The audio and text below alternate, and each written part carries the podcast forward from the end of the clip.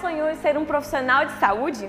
Então deixa eu te apresentar a Escola de Saúde da Faculdade Adventista da Bahia. A FADB é uma instituição com mais de 40 anos de experiência em educação e a Escola de Saúde possui mais de 20 anos formando profissionais que se destacam no mercado de trabalho pelo cuidado humanizado, pautado em valores éticos, morais e cristãos. Aqui na Escola de Saúde da FADBA, nossos alunos experimentam uma metodologia de ensino diferenciada. O próprio espaço da sala de aula é moderno e adequado para fazer com que eles sejam mais críticos, reflexivos e proativos. Os nossos laboratórios são espaços equipados e em condições de fazer com que experimentem na prática as ciências da saúde. E a nossa clínica escola é um diferencial em cuidados com a saúde do entorno. Aqui, os alunos da nossa escola de saúde se envolvem em programas de intercâmbio em universidades renomadas como de Loma Linda, Universidade de Barcelona, Universidade Adventista Del Plata, entre tantas outras. E ainda se envolvem em programas de voluntariado e missões em diversas localidades do Brasil e do mundo, levando cuidados em saúde para diversas populações.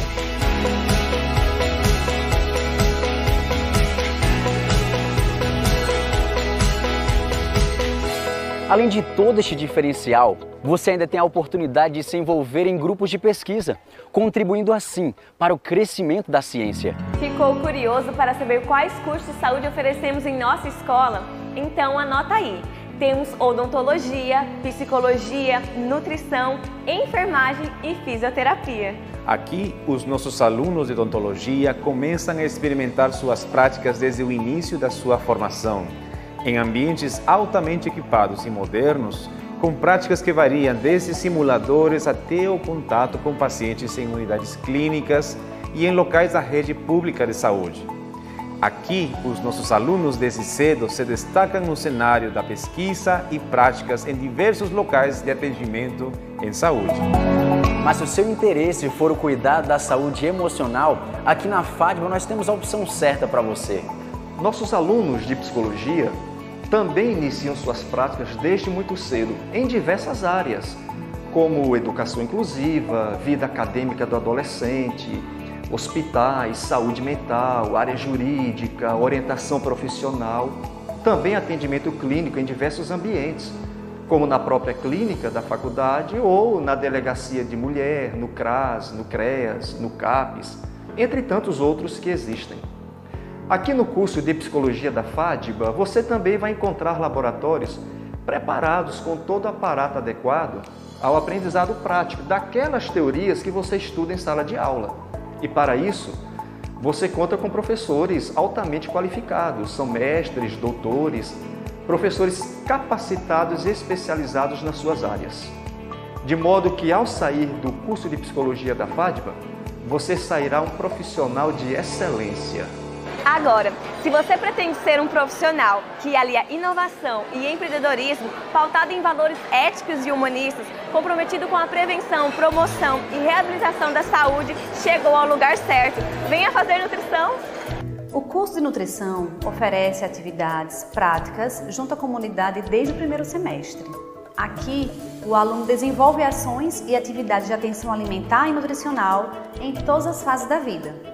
Além disso, a alimentação vegetariana, a nutrição no esporte e a gastronomia são alguns dos diferenciais do nosso curso. Se o seu sonho é cuidar do movimento humano, este é o lugar. O curso de fisioterapia tem mais de 20 anos de experiência formando profissionais qualificados. Nossa estrutura é uma estrutura muito boa, mas não seria nada sem nossos profissionais. Nossos professores são altamente qualificados. E o que isso reflete?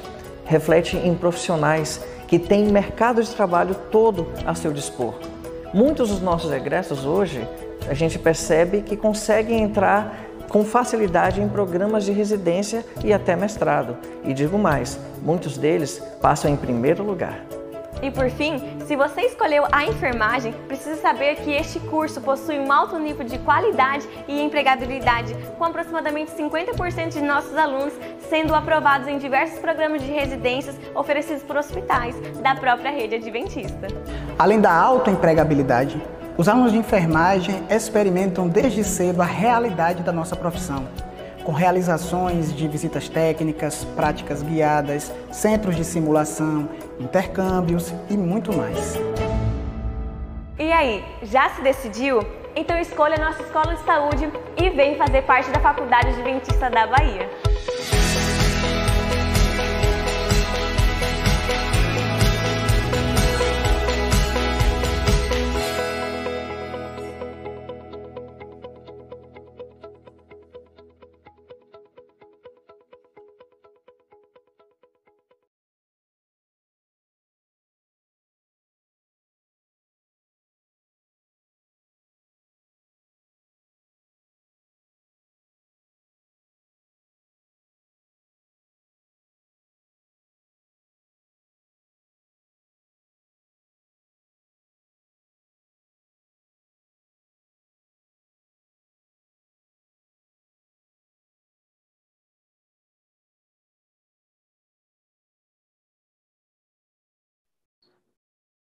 Amém. Queremos desejar a todos um bom dia, que a boa misericórdia de Deus se revele mais uma vez ao longo dessas horas e sintamos a presença, sintamos a paz, a comunhão e o favor de Deus sobre nossas vidas. Estaremos hoje fazendo o segundo momento, o segundo momento das aulas de escatologia bíblica. Provavelmente os primeiros momentos que tivemos o mês anterior já foram aí suficientes para mostrar para nós que realmente existem muitas coisas boas que Deus tem para nos oferecer. E como um povo de uma origem profética, como povo de uma identidade profética, como povo também de uma missão profética, nós estamos aqui pela graça de Deus para recebermos mais do Senhor e mais também termos a oferecer àqueles que estão à nossa volta, aqueles que estão sob nossa influência imediata. Hoje, pela graça de Deus, o pastor Adenilton mais uma vez estará nas mãos de Deus para fazer com que os nossos olhos percebam mais e o nosso coração se fortaleça ainda mais com a palavra de Deus. E Queremos também, portanto, dizer a você que vale muito a pena o seu apoio, vale muito a pena a sua perseverança, a sua motivação. Hoje nós queremos é, separar um momento aqui para nós dedicarmos alguns instantes em prece, em oração, por, pela situação adversa, uma situação difícil, desafiadora que, que tem acontecido, sobretudo aí no Recife. Nós temos aí uma situação de chuvas que tem surpreendido muita gente. Nós queremos colocar pessoas, famílias, essa situação à frente de Deus, nas mãos de Deus em oração.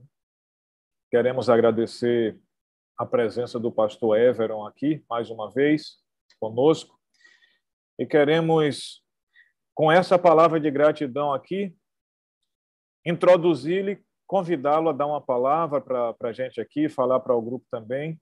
E logo na sequência, pastor, nos dirigir nesse momento de oração. O senhor com certeza tem conhecimento de causa melhor do que eu aqui, melhor do que nós aqui. É alguém que está próximo, está perto aí, tem seguramente alguma coisa mais mais atual para dizer para a gente. Né? O pastor Everon é o nosso líder aqui, ministerial para a UNEB, e a nossa gratidão, e nesse momento solicitamos que o Senhor nos abençoe com, com a palavra também, pastor. Muito bem, bom dia, bom dia, pastor Israel. Alegria estar falando com você, amigo, e também com todos aqueles que estão participando conosco aí, os nossos alunos do curso livre de Teologia e Missão. Né? É, de fato, nós estamos aí nesse final de semana é, passando aqui em Recife, região metropolitana, por algumas situações bastante adversas, né? É, fomos afetados aí por fortes chuvas e no dia de ontem é, a maioria das nossas igrejas aqui em Recife, região metropolitana, permaneceu fechada porque não havia condições dos irmãos chegarem às igrejas, devido a alagamentos e às fortes chuvas. Muitas das nossas igrejas acabaram servindo também como abrigo para as comunidades e ainda hoje nós estamos ali amparando, acolhendo, né? Muitas pessoas que perderam perderam suas casas, que perderam uh, móveis, que perderam praticamente tudo e essas pessoas estão sendo acolhidas em muitas de nossas igrejas que estão servindo de abrigo para a comunidade ao redor, né? É, muitos de nossos irmãos também perderam basicamente tudo que tinham, né? É, em relação a móveis, em relação aos bens materiais. Mas a gente é, tem acolhido, a ADRA é, Pernambuco já está já está em movimento, a ADRA Brasil também já está dando o suporte necessário e nós estamos vendo diferentes maneiras de apoiar e de ajudar. Inclusive, se, se alguém quiser participar como doador né, da, da ADRA Pernambuco, essa pessoa também pode através do Pix, né? Eu vou, eu vou aqui acabar é, compartilhando aqui, tá? Porque se alguém desejar, poderá ser também aí um, um apoiador da ADRA nesse momento que é um momento complexo, é um momento difícil, né? Mas o Pix da ADRA é o sos.ape@adventistas.org, né? sos.ape@adventistas.org. Mas eu quero dizer também que a igreja está sendo muito solidária nesse momento e que essa também é uma oportunidade para a gente anunciar as boas novas do Evangelho através das boas obras, né? E nesse instante a igreja está aproveitando também essa oportunidade para, através do acolhimento, dizer para essas pessoas que Jesus em breve voltará e que nós, através desse gesto solidário, podemos ser os braços e as mãos do Senhor Jesus Cristo. Muitos dos nossos pastores ontem estiveram em campo eu recebi uma foto impressionante de um dos nossos pastores, pastor Oswaldo, usando um, um colchão, né? um colchão de, de, de ar, é, servindo como uma espécie de balsa, né? para ajudar as pessoas a saírem é, de suas casas ou colocarem alguns objetos e tirarem algumas coisas que era possível. Então a gente vê aí que os nossos pastores também estão na linha de frente, apoiando, ajudando. Eu recebi ontem imagens de pastores distritais que foram lá para a linha de frente ajudar os irmãos e eles não estão medindo esforços para estender as mãos e para serem nesse momento um auxílio espiritual, né? Então a gente com certeza quer agradecer a Deus também pelo trabalho que os nossos pastores têm desempenhado. E vamos orar pedindo a bênção de Deus. Hoje a gente percebe que a chuva, as chuvas aqui deram deram uma trégua, né? Então isso é bom para que uh, as águas baixem e realmente se, se observe qual foi o prejuízo causado por tudo isso. E a gente está na expectativa de que continue assim essa trégua e de várias maneiras aí as autoridades possam ajudar e a igreja também tenha como atuar ainda de maneira melhor e de maneira até maior também. Mas antes da oração, eu também quero aproveitar esse momento e parabenizar a todos os que estão aqui com a gente, participando, né? A gente sabe que é, fazer esse curso em vários módulos acaba sendo aí um, um desafio especial, né? Mas muitos estão aí animados, perseverando. Nós temos nesse instante 257 conexões, né? Participando com a gente nesse momento. E eu quero lembrar daquele verso de Apocalipse, né? Apocalipse ali no capítulo 14, né? Verso 12 Aqui está a perseverança dos santos, né? Os santos são perseverantes, não desistem, né? Então eles parece que os santos são brasileiros, né? Não desistem nunca. então eu quero desafiar você a continuar perseverando, né? Nós estamos no segundo módulo desse curso livre de teologia e missão. Hoje está encerrando a segunda aula do segundo módulo e nós iremos entrar então no terceiro módulo e daqui a pouco o professor Isael, que é o nosso coordenador do curso, vai anunciar para vocês e vem bênção grande por aí também, tá bom? Já agradecer também aí o pastor Adenilton, prazer vê-lo, meu amigo, que Deus continue te, te usando hoje mais uma vez é, nesse poderoso módulo, nesta aula de escatologia que você está sendo instrumento de Deus para passar para esse grupo especial. Então, eu quero desafiar você a perseverar, continuar firme, porque maiores bênçãos aí também estão sendo reservadas, e aquele que perseverar até o fim, esse receberá o diploma da vitória, né? Muito bem, vamos orar então? Querido Deus e Pai, obrigado por tuas bênçãos, obrigado pela oportunidade de estarmos juntos aqui com os nossos irmãos que estão participando desse curso especial.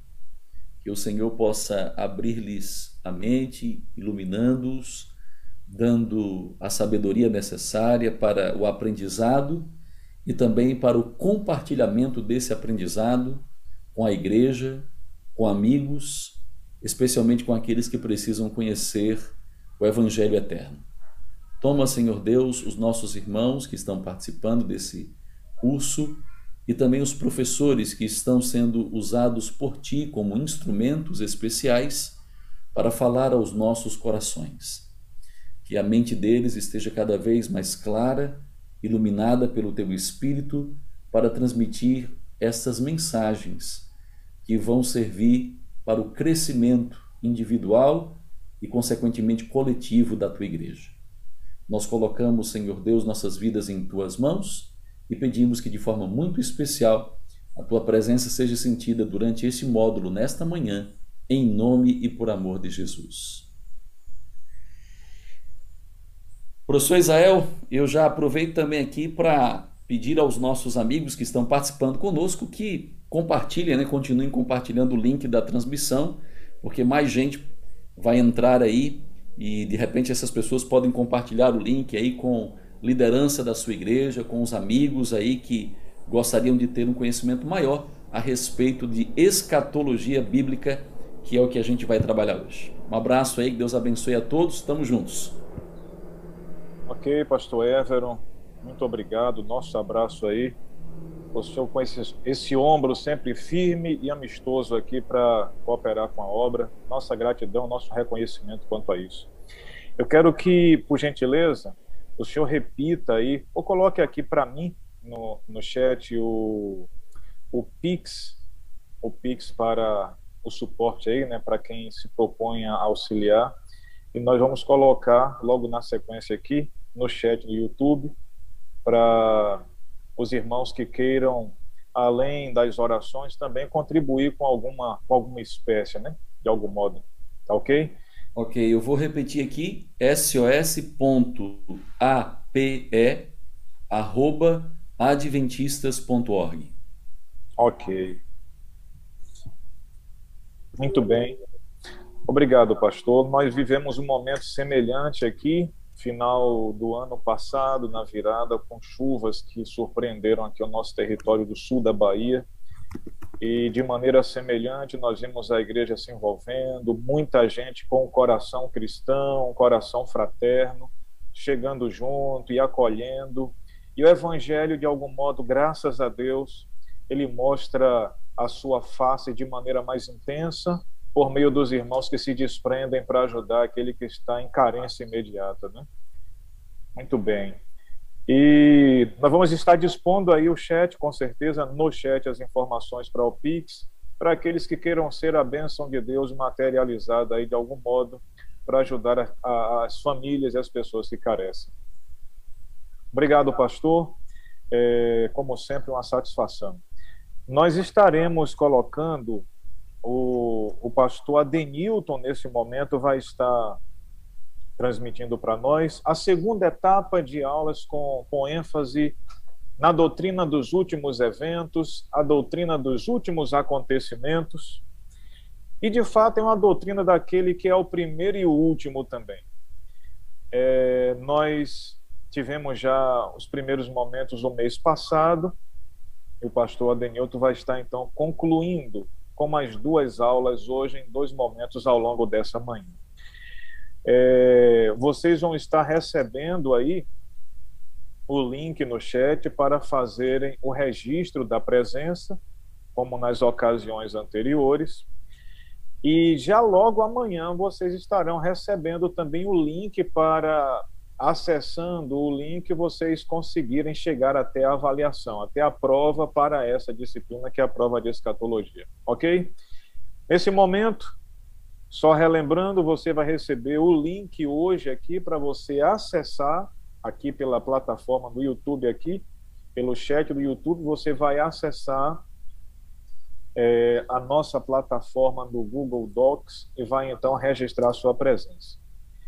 E amanhã, ao longo da manhã, nos grupos em WhatsApp, você vai receber o link para então fazer a sua avaliação dessa disciplina. Pastor Adenilton, meu bom amigo, obrigado por mais uma vez estar conosco aqui. Nós oramos para que a boa mão de Deus e a condução do Espírito Santo, de fato, através de sua vida, chegue ao nosso coração, chegue ao coração de muita gente. E como os pães né, que comeram ali, que foram multiplicados por Jesus, e muita gente comeu e depois levou para casa abundância para outros, que assim seja também nessa manhã.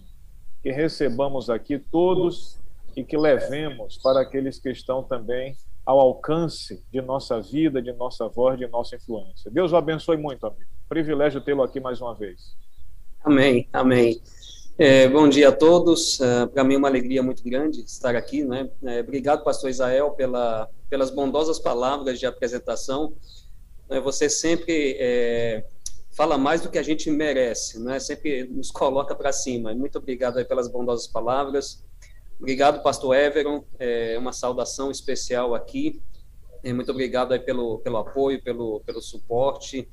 Né? Muito obrigado aí pela né, pelo companheirismo e, por tudo que, que a igreja tem recebido através do seu trabalho. Muito obrigado por tudo. Que Deus continue abençoando ricamente sua vida, seu ministério. Você é uma inspiração para todos nós. Então, que Deus continue abençoando ricamente. E uma saudação especial para o nosso povo aí da, da União Nordeste, da nossa querida União Nordeste. É sempre muito bom estar, estar participando aqui com vocês. Vocês sabem, já mencionei na, na última aula, na nossa primeira aula, eu sou da terra aí, né, do, Uh, sou da Paraíba e uh, sou a minha origem aí na, na, na, União Nordeste. Eu tenho uma alegria muito grande sempre que estou com vocês, né? Então aproveito para dar uma saudação especial para a igreja de Queimadas, né, minha igreja de origem, para o pessoal de São José da Mata, né, onde eu fui pastor, para o pessoal lá, lá do Rangel, onde eu fiz o meu evangelismo de terceiro ano. Uma saudação muito especial para todos vocês. Eu tenho um carinho profundo por, por todos vocês e é uma alegria estar aqui, né? É, nós estamos estudando a respeito do tema da escatologia, os eventos finais. Nós ouvimos é, sobre as notícias aí no Recife e a gente fica observando que, que as coisas estão realmente caminhando para, para a sua fase final, que a história da redenção está caminhando para a sua fase final e Deus está no controle de tudo. É, é muito triste a gente ver essas coisas acontecendo, logicamente, mas ao mesmo tempo nós devemos, nós devemos levantar nossas cabeças acreditando que a nossa redenção se aproxima. Então, ao, ao, ao, estudarmos a palavra de Deus nesta manhã, a gente precisa colocar em mente que Deus está no controle de todas as coisas. E se existe um livro na Bíblia que mostra que Jesus está controlando todas as coisas, que Jesus tem esse mundo em suas mãos, esse livro é o livro do Apocalipse. Na primeira aula, nós vimos que o tema da escatologia é um tema extremamente amplo. A gente poderia estudar sobre escatologia, por exemplo, somente no livro de Gênesis, se fosse o caso. Ali em Gênesis capítulo 3, verso 15, nós temos a primeira profecia messiânica, não é? Então, se você vai para o livro de Êxodo e para todos os livros da Bíblia, é, basicamente, o tema da escatologia está lá, o tema dos eventos finais está lá. E isso acontece porque a Bíblia inteira tem o propósito de mostrar que Deus está fazendo com que o seu propósito original está avançando para o seu cumprimento final. Então, o propósito original de Deus está avançando para o seu cumprimento final. Então, Deus está no controle de todas as coisas. Quando você vai para o livro de Daniel, é exatamente isso que a gente vê. É, Deus é, levanta reinos, Deus derruba reinos, e finalmente ele estabelece o seu reino eterno. Está lá no livro de Daniel, e quando a gente vai para Apocalipse, nós vemos exatamente a mesma coisa.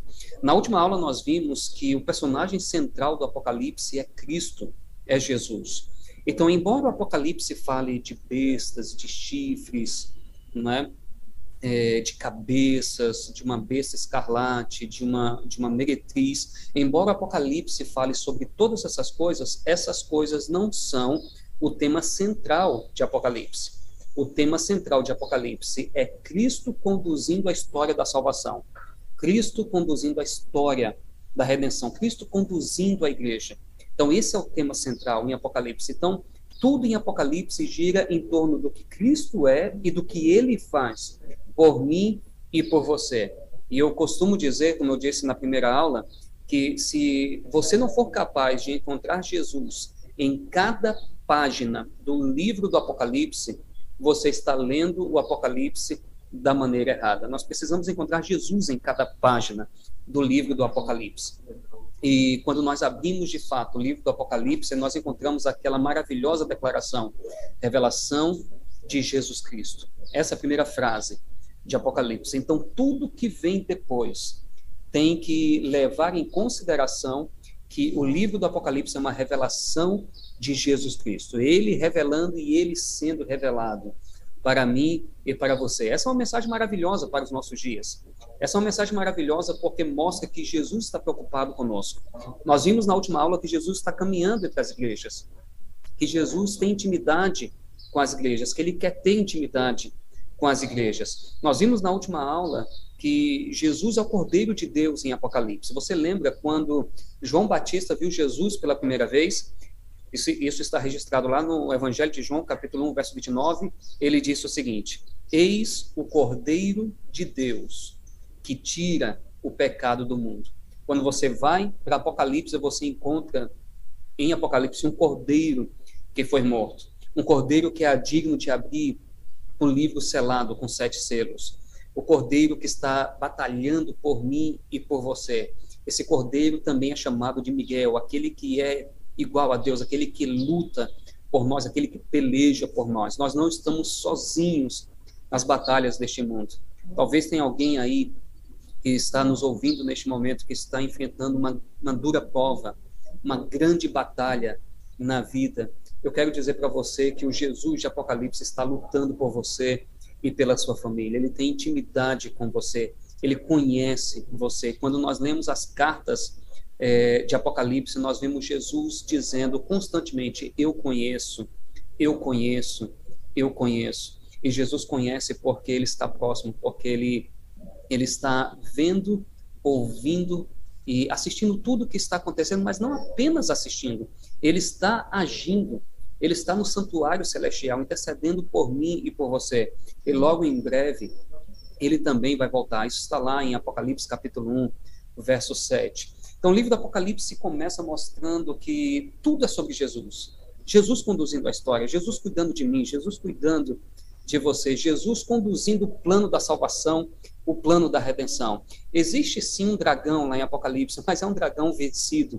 Existem bestas lá em Apocalipse, mas são bestas, são poderes que estão com os dias contados. Existe uma batalha acontecendo, mas nós já conhecemos o lado vitorioso. Então, o Apocalipse é uma mensagem de esperança para mim e para você é a mensagem de que a nossa vida está nas mãos de Deus. Isso é maravilhoso para os nossos dias, porque nós estamos de fato vivendo os últimos dias da história deste mundo. Muitas coisas estão acontecendo no mundo. Nós estamos saindo de um período de pandemia, mas a pandemia ainda está aí. Existem coisas acontecendo no mundo todo, a guerra na Ucrânia.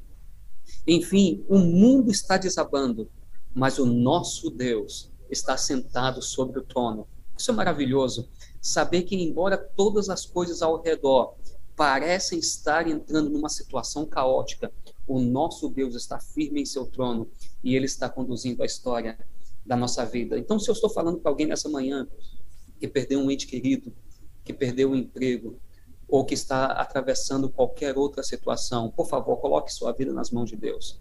Deposite a sua confiança em Deus. Deposite a sua confiança nesse Jesus de Apocalipse que conduz a nossa história, que conduz a nossa existência. O mundo está caminhando para os seus dias finais. E o tema da escatologia é o tema que nós estamos estudando. Mostra que o fim será glorioso. O fim será glorioso, assim como o início foi glorioso. A Bíblia começa falando sobre a criação, a Bíblia termina falando sobre a nova criação.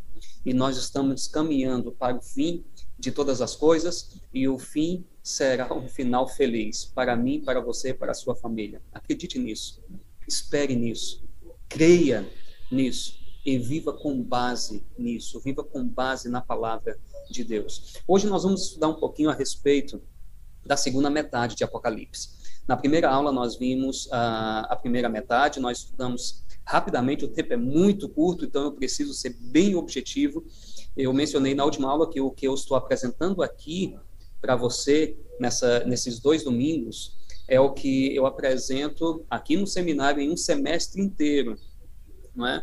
Então, eu preciso ser bastante objetivo, tem muito mais coisas que eu gostaria de falar, mas infelizmente o tempo não permite. Então, de maneira resumida, na primeira aula nós falamos sobre a primeira metade de Apocalipse, que vai do capítulo 1 até o capítulo 11. Então, hoje nós vamos trabalhar um pouquinho nos capítulos de transição, os capítulos 12, 13 e 14. Esses capítulos são considerados capítulos de transição. Pastor, que transição é essa? A transição da primeira metade para a segunda metade de Apocalipse. Veja só uma coisa importante. Enquanto a primeira metade de Apocalipse se concentra, não é apenas isso, mas ela, a primeira metade se concentra na história da igreja cristã ao longo dos séculos, desde o período apostólico até a segunda vinda de Jesus. Então, enquanto a primeira metade se concentra na história da igreja cristã, a segunda metade se concentra nos eventos finais, nos eventos que antecedem a segunda vinda de Jesus. E os capítulos 12, 13 e 14 praticamente cobrem todo esse período. Por exemplo, lá no capítulo 12, você ouve falar sobre um varão, um filho varão da mulher que foi arrebatado para o céu. Isso é a ascensão de Cristo que aconteceu no período apostólico. Então veja que os capítulos 12, 13 e 14 cobrem desde o período apostólico até a segunda vinda. Por exemplo, o capítulo 14 termina apresentando uma dupla colheita na terra. É a segunda vinda de Jesus.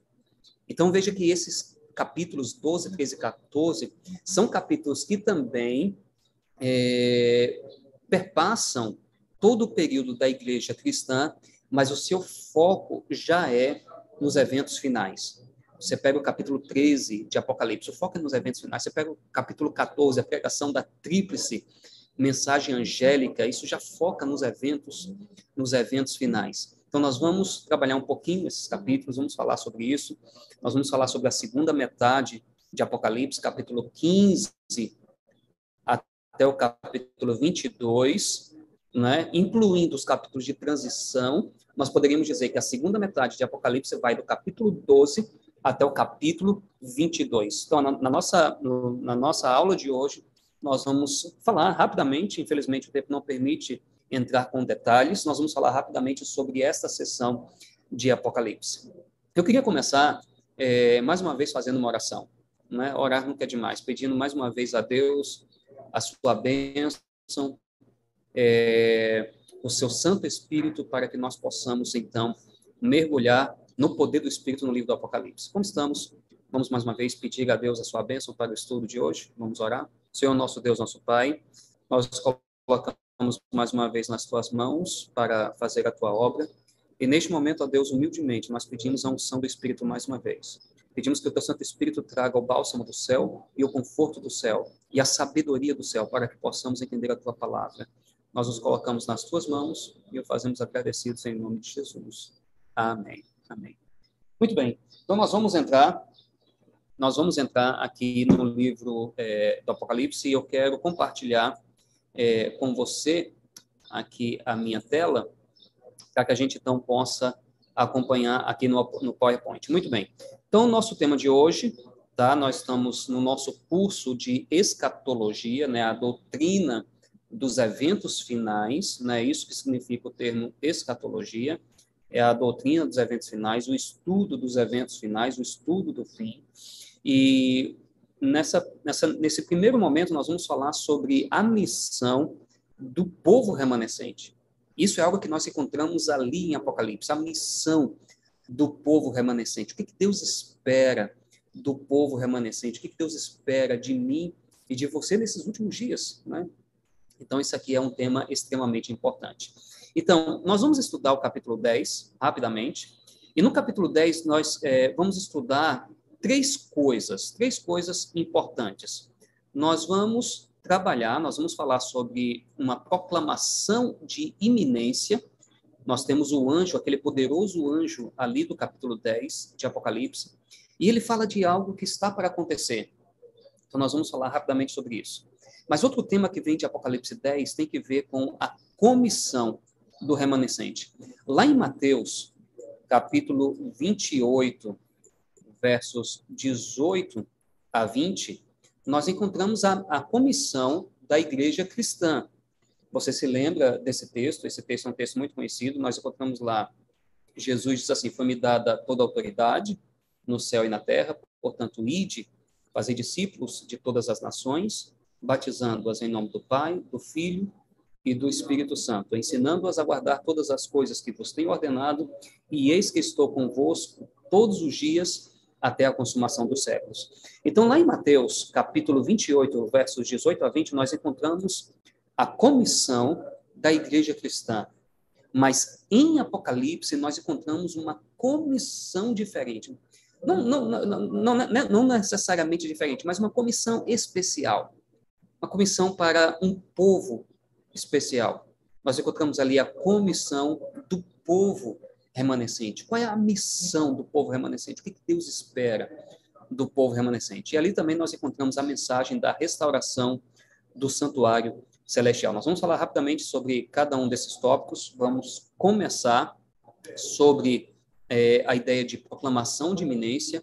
Pastor, o que é isso? O anjo, lá de Apocalipse 10, ele fala para João algo que vai acontecer e que está para acontecer, está muito próximo de acontecer. Então vamos aqui para o texto, para a gente entender o que está acontecendo ali em Apocalipse 10.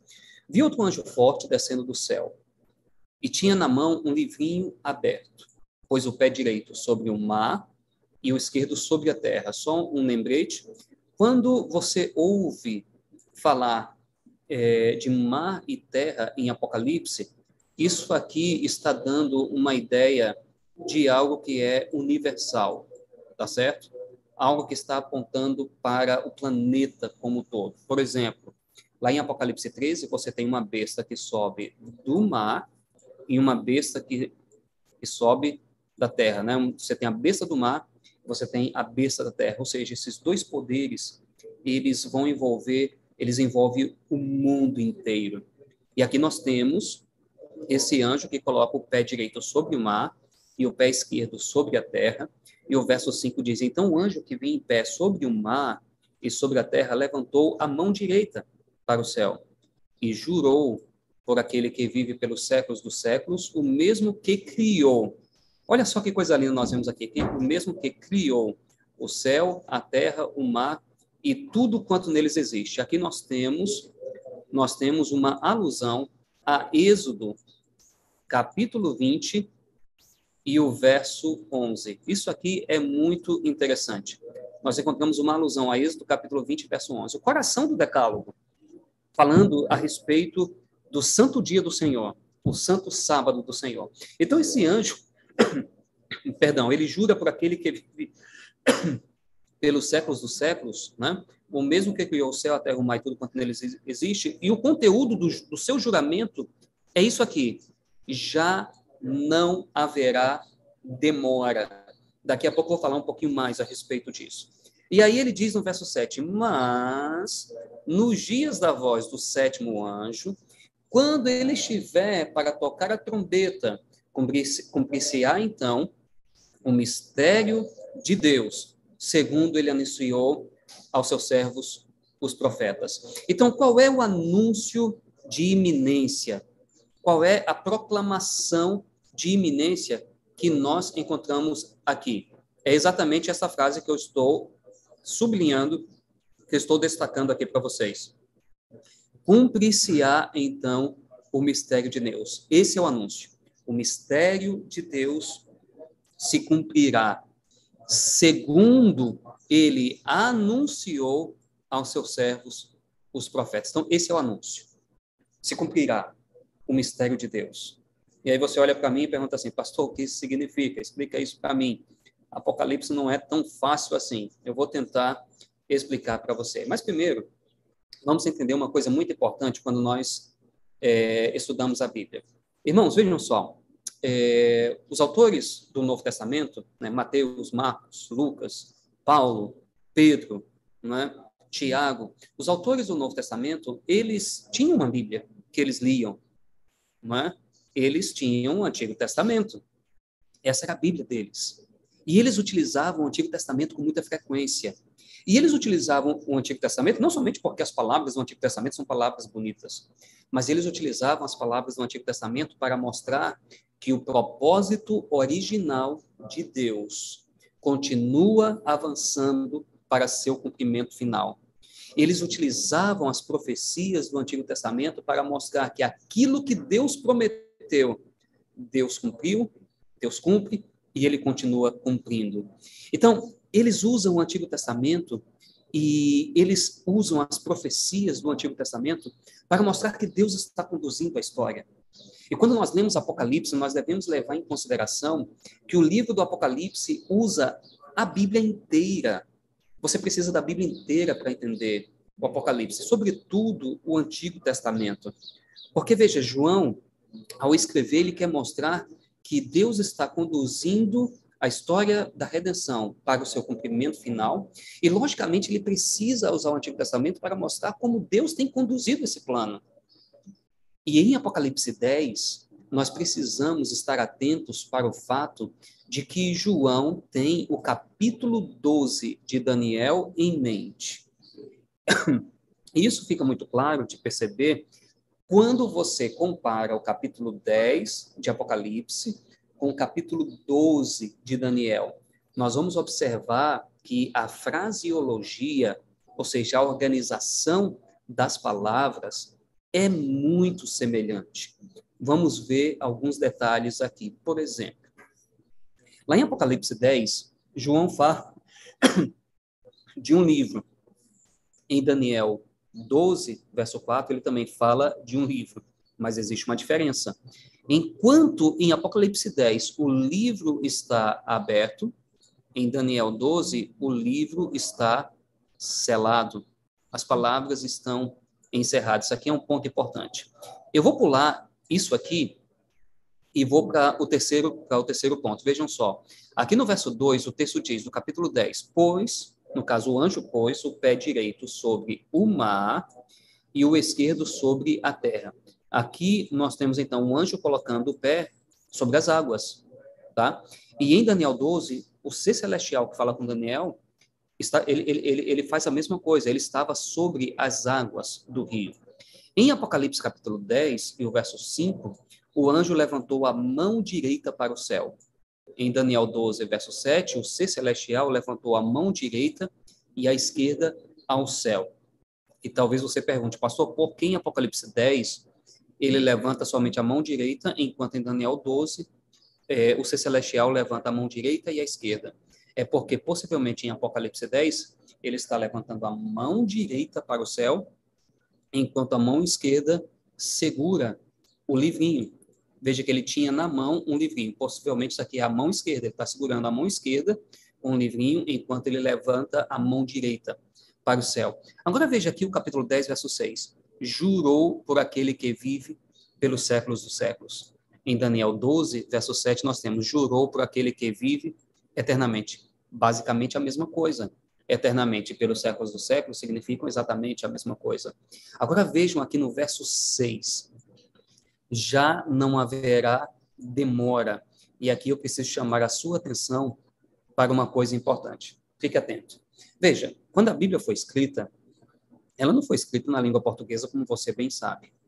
Né? Ah, ela não foi escrita na língua portuguesa e, não foi escrita em nenhuma língua moderna, ela foi escrita em línguas antigas o Antigo Testamento é, foi escrito em hebraico, algumas porções em aramaico, sobretudo o livro de Daniel, e o Novo Testamento foi escrito em grego. Então, quando nós vamos para o texto original da Bíblia, a palavra que aparece traduzida como demora é cronos. Mas essa palavra é, demora não representa bem o que o termo cronos quer dizer nesse contexto. Porque o termo, crônicos deve, o termo cronos deveria ser traduzido como tempo.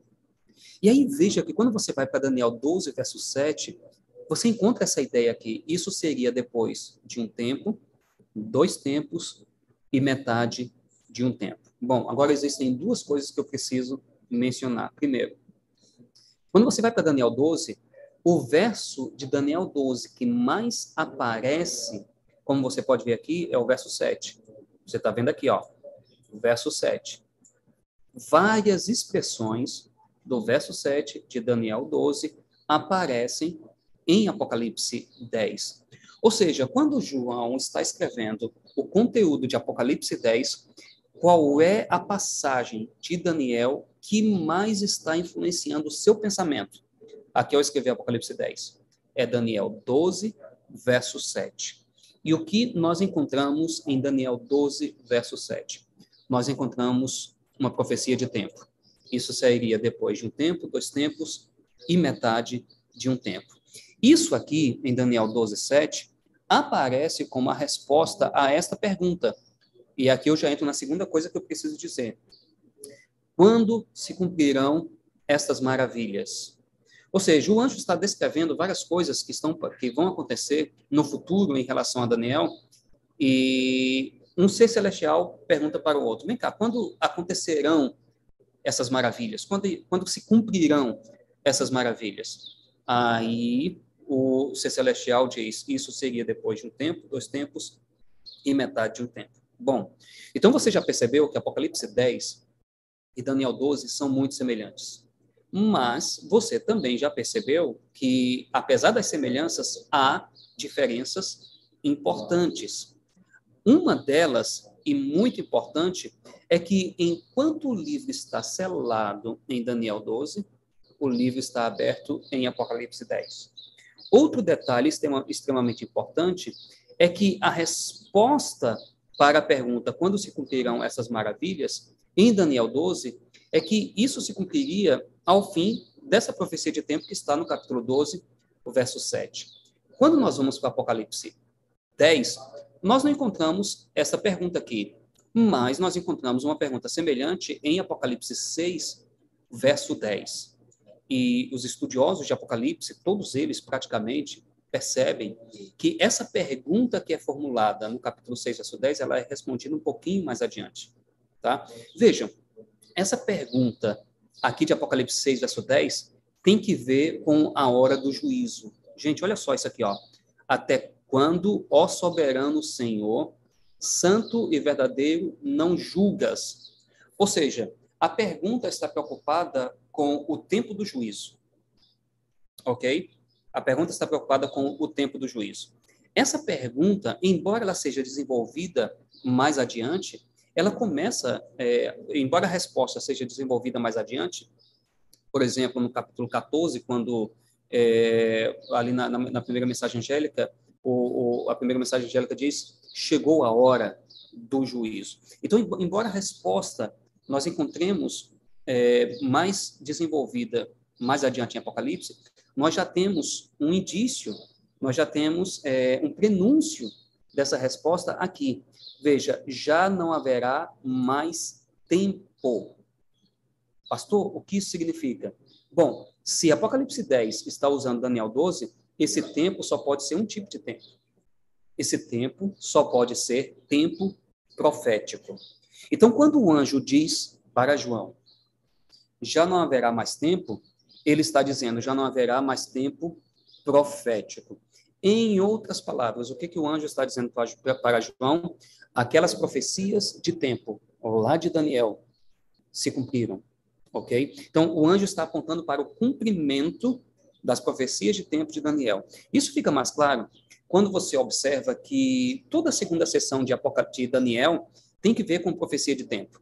Veja, assim como o livro do Apocalipse, o livro de Daniel também está dividido em duas grandes sessões. Você tem a primeira parte, se concentra na história do mundo, ok? Desde o tempo do profeta até a segunda vinda de Cristo. Por exemplo, lá em Daniel 2, quando Daniel interpreta a estátua de Nabucodonosor, você se lembra bem, Daniel diz que é, o reino da Babilônia é a cabeça de ouro, ok? Então, a profecia, o cumprimento da profecia começa no tempo do profeta e vai até a segunda vinda de Jesus. é, Daniel fala sobre uma pedra que foi rolada sem o auxílio de mãos humanas, né, e esmiuçou toda a estátua de baixo para cima, né, destruiu tudo. E é, com, com, com aquele caos que se formou, né, é, o, o, o, resto, da, da, da, da, estátua, com tudo aquilo, com o pó de tudo aquilo, sobre aquilo se forma, então, o reino eterno de Deus. Então, o, a profecia parte desde o tempo do profeta até a segunda vinda de Jesus. Então, basicamente, a primeira metade de Apocalipse, perdão, de Daniel, se concentra na história do mundo, desde o tempo do profeta até a segunda vinda de Jesus. Porém, a segunda metade é, se concentra mais na, na, na parte escatológica, né? nós chamamos de sessão escatológica né, de Daniel. E ali em Daniel, capítulo 7, verso 25, olha só que coisa interessante, nós encontramos exatamente a mesma expressão que nós encontramos em Daniel 12, 7. Você vê que é exatamente a mesma coisa. Em teologia, nós damos um nome para isso. Veja, os profetas da Bíblia, os, os autores bíblicos, é, quando eles escreveram, eles não tinham os recursos que nós temos hoje. Você pode colocar um negrito, você pode colocar um itálico, você pode sublinhar, você pode pegar uma caneta para marcar. Na época, não havia nada disso. Então, eles usavam diversos outros recursos para chamar a atenção do leitor. Um deles é o que nós chamamos de inclusão. Tá? Vou tentar escrever aqui, ó. Inclusão. O que, que é isso? A inclusão é um recurso que os autores utilizavam da seguinte forma: eles pegavam a mesma ideia, colocavam no início e no fim de uma sessão para dizer que tudo que está no meio tem que ver com aquilo. Então, vejam só. Aqui em Daniel 7,5, o texto está falando de um tempo, dois tempos e metade de um tempo, uma profecia de tempo. Em Daniel 12,7, o texto está falando de um tempo, dois tempos e metade de um tempo, que é uma profecia de tempo. Ou seja, em outras palavras, Daniel 7 a 12, tudo isso tem que ver com profecia de tempo, tá? E essa profecia de tempo tem o seu foco no tempo do fim, a expressão tempo do fim é uma expressão que aparece em Daniel e apenas no livro de Daniel, tá? Ela aparece lá em Daniel 8:17, ela aparece lá em Daniel 11:30, Daniel 11:35, Daniel 12:4 e Daniel 12:9. Então veja que essa expressão tempo do fim aparece em Daniel, né? Ah, já está aqui embaixo, Daniel 7 a 12 tudo de Daniel 7 a 12 tem que ver com o tempo do fim. Então, quando você vai para Apocalipse 10, quando você vai para Apocalipse 10, e o anjo diz para João: não há mais tempo, e esse tempo é o tempo profético, eu tenho que levar em consideração Daniel 7 a 12. Mais especificamente, Daniel 12, 7. Você viu? Daniel 12, 7 é, o, é, é a passagem de Daniel de onde João tirou mais informação. Só que Daniel 12, 7 está apontando para um contexto maior. Essa era a forma como, ou essa é a forma como os autores do Novo Testamento utilizam o Antigo Testamento. Eles usam uma passagem para indicar o contexto maior por trás daquela passagem. Então, ali em Apocalipse 10, nós temos um anúncio de que algo vai acontecer. Eu preciso voltar um pouquinho. Algo vai acontecer é, depois do cumprimento da profecia de tempo de Daniel. Espero que isso tenha ficado claro. Eu vou repetir. O anúncio de iminência, lá em, em Apocalipse 10, é de que existe algo que vai acontecer após o cumprimento das profecias de tempo de Daniel. Ok? E o que, que é isso? O anjo diz lá no verso 7: cumprir-se-á então o mistério de Deus. Depois do cumprimento das profecias de tempo de Daniel, nós temos então o cumprimento do mistério de Deus. Para trocar em miúdos, depois de Jesus entrar no santuário celestial, em 1644, ali se cumpre a última profecia de tempo, em 1844. Então, nós temos, depois disso, nós temos o cumprimento do mistério de Deus. Exatamente isso que nós encontramos aqui em Apocalipse capítulo 10 ou 7. Mas nos dias da voz do sétimo anjo, quando ele estiver para tocar a trombeta. Então, quando o anjo estiver para tocar a trombeta, próximo de um anjo tocar a trombeta, no caso a sétima trombeta, então se cumprirá o mistério de Deus, segundo ele anunciou aos seus servos os profetas. Agora vem a pergunta, pastor. Ok, eu já entendi que o mistério de Deus se cumpre depois de 1844. Isso aqui ficou claro porque Apocalipse 10, verso 7, em Apocalipse 10, verso 7, o anjo diz, é, perdão, em Apocalipse 10, verso 6, o anjo diz que já não haverá mais tempo. Que tempo é esse? É o tempo profético de Daniel, isso ficou claro. Mas agora nós temos essa informação. Então, o mistério de Deus se cumpre depois do cumprimento das profecias de tempo de Daniel, ou seja, depois de 1844. Agora vem a pergunta: afinal de contas, o que é o mistério de Deus segundo ele anunciou aos seus servos os profetas. Onde é que nós encontramos a resposta para essa pergunta? Nós temos que encontrar a resposta para essa pergunta na própria Bíblia.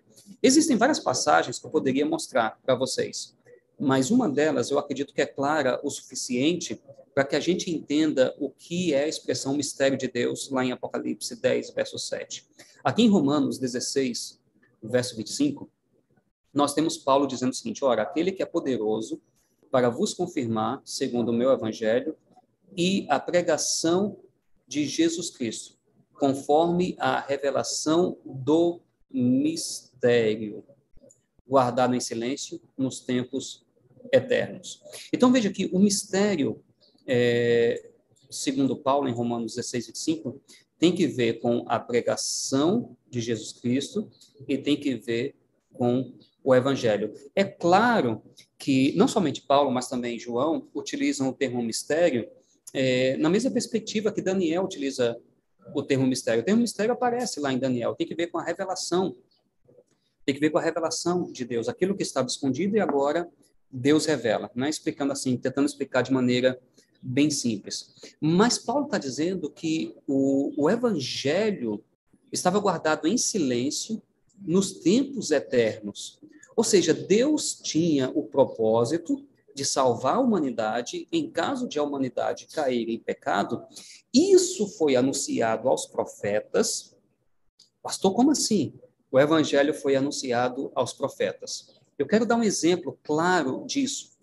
Me permita mostrar para você Gálatas, capítulo 3 e o verso 8. Olha só que coisa interessante nós encontramos aqui. Eu vou aumentar o texto para que você veja melhor, tá? Gálatas capítulo 3 e o verso 8. Olha só que coisa interessante nós encontramos aqui. Olha o que Paulo diz. Ora, tendo a escritura previsto que Deus justificaria pela fé os gentios, pré-anunciou o evangelho a Abraão. Hum, pastor, que coisa interessante. Então, Deus anunciou o evangelho a Abraão, sim, na verdade, o, o Paulo está dizendo que ele pré-anunciou. Ou seja, quando Deus fez aliança com Abraão, não é? e Deus deu uma promessa de bênção a Abraão, dizendo: Em ti serão abençoados todos os povos da terra. Deus estava anunciando o evangelho a Abraão. Porque nós sabemos que só existe uma maneira de todos os povos serem abençoados em Abraão, ou pela semente de Abraão é porque por meio dele veio o Messias, por meio dele veio Jesus. É por isso que quando você vai para o Evangelho de Mateus, Mateus, o primeiro texto do Novo Testamento, olha como a Bíblia, o, o Novo Testamento começa: livro da genealogia de Jesus Cristo, filho de Davi e filho de Abraão. Então está claro que o evangelho foi anunciado aos profetas. Quando você vai para Apocalipse 10, verso 7, agora você entende melhor o que o texto está dizendo. Olha, mas nos dias da voz do sétimo anjo, quando ele estiver para tocar a trombeta, então, bem perto de tocar a, a sétima trombeta, cumprir-se-á, então, o mistério de Deus, segundo ele anunciou aos seus servos, os profetas. Então, Deus já anunciou para os profetas a vinda de Cristo. E que Cristo seria pregado é, para as nações. Então, nós temos aí o evangelho sendo anunciado já aos profetas.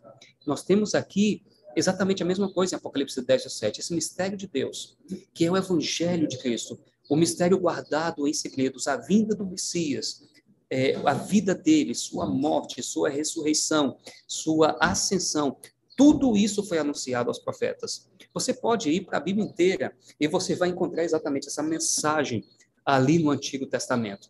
Quando Jesus estava conversando com os discípulos na estrada de Emaús, eu quero ler esse texto aqui para você. Quando Jesus estava conversando com os discípulos na estrada de Emaús, perdão, Lucas 24. Eu coloquei ali Lucas é, 2 mais Lucas 24. Deixa eu ver se eu acho o texto aqui. É, um pouquinho mais adiante. Aqui, verso 27. E começando por Moisés, discorrendo por todos os profetas, expunha-lhes o que a seu respeito constava em todas as Escrituras. O Novo Testamento ainda não havia sido escrito. Portanto, essa, é, essa expressão, todas as Escrituras, está se referindo ao Antigo Testamento.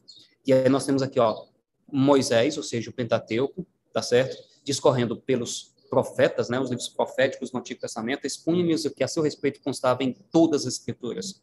Então, vejam, é, Deus anunciou, Deus anunciou ah, o Evangelho para os profetas. Isso estava guardado em silêncio nos tempos eternos, mas agora nós temos o tempo da pregação de Jesus Cristo. Então, é, você deve estar pensando, pastor, então fala assim uma frase bem direta. Uma frase bem direta. O que, que acontece depois de 1844? Nós temos o cumprimento do mistério de Deus, que é a pregação do evangelho, ou seja, o evangelho seria pregado de maneira mais intensa, o evangelho seria pregado de maneira mais intensa e nós teríamos, nós vamos ter a conclusão da pregação do Evangelho. Vejam que mensagem bonita nós temos aqui. E vejam que Deus levanta um povo ali por, em torno de 1844 para pregar essa mensagem de advertência ao mundo, a mensagem do Evangelho ao mundo de maneira mais intensa né, a tríplice mensagem angélica. E eu quero falar um pouquinho mais a respeito disso. Bom, quando nós falamos da pregação do evangelho, nós estamos logicamente falando da vida, né, do ministério, da morte, ressurreição e ascensão de Cristo. Essa é a mensagem do evangelho. Então, vida, morte, vida, ministério, morte, ressurreição e ascensão. Então, quando nós estamos pregando o evangelho para as pessoas, nós estamos falando a respeito da vida de Cristo, do ministério de Cristo, da morte expiatória de sua ressurreição vitoriosa e de sua ascensão até o trono de Deus. Então, é, isso, essa é a mensagem do Evangelho. Mas vejam que o livro do Apocalipse, ele trata dessa mensagem do Evangelho. Nós encontramos já no início de Apocalipse, capítulo 1, verso 5, uma referência, uma referência a, ao ministério de Cristo. Né? Você vê aqui, ó, é, capítulo 1, verso 5, da parte de Jesus Cristo, a fiel testemunha, o primogênito dos mortos, uma referência à ressurreição de Jesus, e o soberano dos reis da terra, uma referência ao fato de que Jesus está entronizado, ele, ele, ele já tomou para si o governo do mundo, esse mundo já não pertence mais é, a Satanás, o mundo já pertence a Cristo, Satanás já não é mais o representante deste mundo, ele não tem mais o direito de ir ao céu, representando este mundo. Jesus é o nosso representante legal no santuário celestial. Então veja que o, o, a, temos uma referência à ressurreição de Cristo, à, à, entronização de Cristo, nós temos uma referência à morte de Cristo, aquele que nos ama e pelo seu sangue nos libertou dos nossos pecados. Então, isso vai acontecendo, nós vimos na última aula, isso vai acontecendo ao longo de Apocalipse. No capítulo 5, verso 9, nós temos uma referência aqui à morte de Cristo foste morto e com teu sangue compraste é, para Deus que procede de toda tribo, língua, povo e nação. Você vai para Apocalipse 12, verso 11, nós encontramos isso lá. Eles, pois, o venceram por causa do sangue do Cordeiro. No capítulo 13, verso 8, nós encontramos a mesma ideia, né? E adorarão todos que habitam sobre a terra, aqueles cujos nomes não foram escritos no livro da vida, do Cordeiro que foi morto desde a fundação do mundo. Então, a mensagem do evangelho está lá em Apocalipse. Só tem um detalhe, e eu preciso que você preste muita atenção. Nós estamos falando aqui agora a respeito da comissão do remanescente. Então, existe um detalhe. Esse evangelho do tempo do fim, esse evangelho que agora vai ser pregado com maior intensidade, porque Jesus está muito perto de voltar, ele tem algumas características adicionais, tá? É o evangelho eterno. É, nós proclamamos a morte de Cristo e em combinação com essa mensagem nós incluímos outras coisas, tá? Lembre-se, na primeira aula eu mostrei um texto de Ellen White que, em que ela diz que as, as palavras de Daniel e Apocalipse devem ser compreendidas em conjunto com a declaração: Eis o Cordeiro de Deus que tira o pecado do mundo. Então, segundo Ellen White, olha só que coisa impressionante. Segundo Ellen White, a mensagem central de Daniel e Apocalipse é a seguinte: Eis o Cordeiro de Deus que tira o pecado do mundo. Então, essa é a mensagem que nós proclamamos. Porém, é, essa mensagem inclui várias outras mensagens, e nós vamos entrar nesse detalhe agora, estudando rapidamente é, os versos 8 a 11 de Apocalipse 10. Veja o que, que diz aqui. Ora, a voz que ouvi vinda do céu de novo falando comigo e dizendo: Vai como um livro que se acha aberto na mão do anjo em pé sobre o mais sobre a terra. Fui, pois, ao anjo, dizendo-lhe que me desse o livrinho. Ele então me falou: Toma-o e devora-o. Certamente ele será amargo ao teu estômago, mas na tua boca doce como mel. Tomei o livrinho da mão do anjo e o devorei. E na minha boca era doce como mel. Quando, porém, eu comi, o meu estômago ficou amargo. Então me disseram: É necessário que ainda profetizes a respeito de muitos povos, nações, línguas e reis. Antes de avançar, preciso fazer um comentário importante. Vejam, em Daniel, perdão, em Apocalipse 10 e o verso 7, eu quero voltar aqui para esse texto. Nós temos o anjo dizendo que o mistério de Deus se cumpre quando o sétimo anjo estiver para tocar a trombeta. Antes disso, o anjo disse: já não haverá mais demora. Ou, conforme eu mencionei, uma tradução melhor seria já não haverá mais tempo. Pastor, por quê? Repete para mim porque essa tradução é a melhor tradução. Porque João está pensando aqui nas profecias de tempo de Daniel, 7 a 12. Especificamente, João tem Daniel 12, 7 em mente. Então, vejam, no verso 11, no verso 11, nós vamos ver é, João ouvindo que é necessário que ele ainda profetize a respeito de muitos povos, nações, línguas e reis. Então ainda existe uma mensagem para proclamar. Ainda não é o fim. A profecia de tempo, o fim da profecia de tempo, não é o fim. Mas vejam, quando é, nós vamos pregar a mensagem no tempo do fim, nós temos que levar em consideração que João apontou para o cumprimento das profecias de tempo de Daniel. Em outras palavras, vou dizer assim de maneira bem direta, o evangelho do tempo do fim inclui as mensagens do livro de Daniel. Eu vou repetir. O evangelho do tempo do fim inclui as mensagens ou as profecias do livro de Daniel. Isso não é nada estranho, porque lembre-se é, que eu mencionei que, segundo Ellen White, nós temos que interpretar, nós temos que ler Daniel e Apocalipse pensando na declaração de João Batista: Eis o Cordeiro de Deus que tira o pecado do mundo. Então, o Evangelho no tempo do fim inclui inclui as profecias do livro de Daniel. Porém, não apenas isso. O Evangelho do tempo do fim também inclui, logicamente, as profecias de Apocalipse. Vejam só, o verso 11 do capítulo 10 diz: É necessário que ainda profetizes a respeito de muitos povos, hum. nações, línguas e reis. Onde é que nós vamos encontrar o conteúdo disso? Nós estamos em Apocalipse 10, verso 11. Logicamente, nós vamos encontrar o conteúdo disso em Apocalipse 11 a 22. Ok? Então, quando você ouve João falando, é, você ouve esse texto, né? João ouvindo a mensagem, é necessário que ainda profetiza a respeito de muitos povos, nações, línguas e reis. Isso vai acontecer na sequência do livro. O conteúdo está na sequência do livro. Então, o Evangelho do Tempo do Fim inclui não apenas as profecias do livro de Daniel, porém, o Evangelho do Tempo do Fim também inclui as profecias do livro de Apocalipse. Você conhece um povo que faz exatamente isso? Você conhece um povo que prega o Evangelho ao mundo, não é? E dá uma ênfase especial aos livros de Daniel e Apocalipse? É o povo remanescente, é a igreja de Deus no tempo do fim. Então, veja que mensagem importante para os nossos dias. Vamos voltar aqui para o texto. Bom, eu gostaria que você entendesse melhor o que está acontecendo aqui em Apocalipse 10, 8 a 11.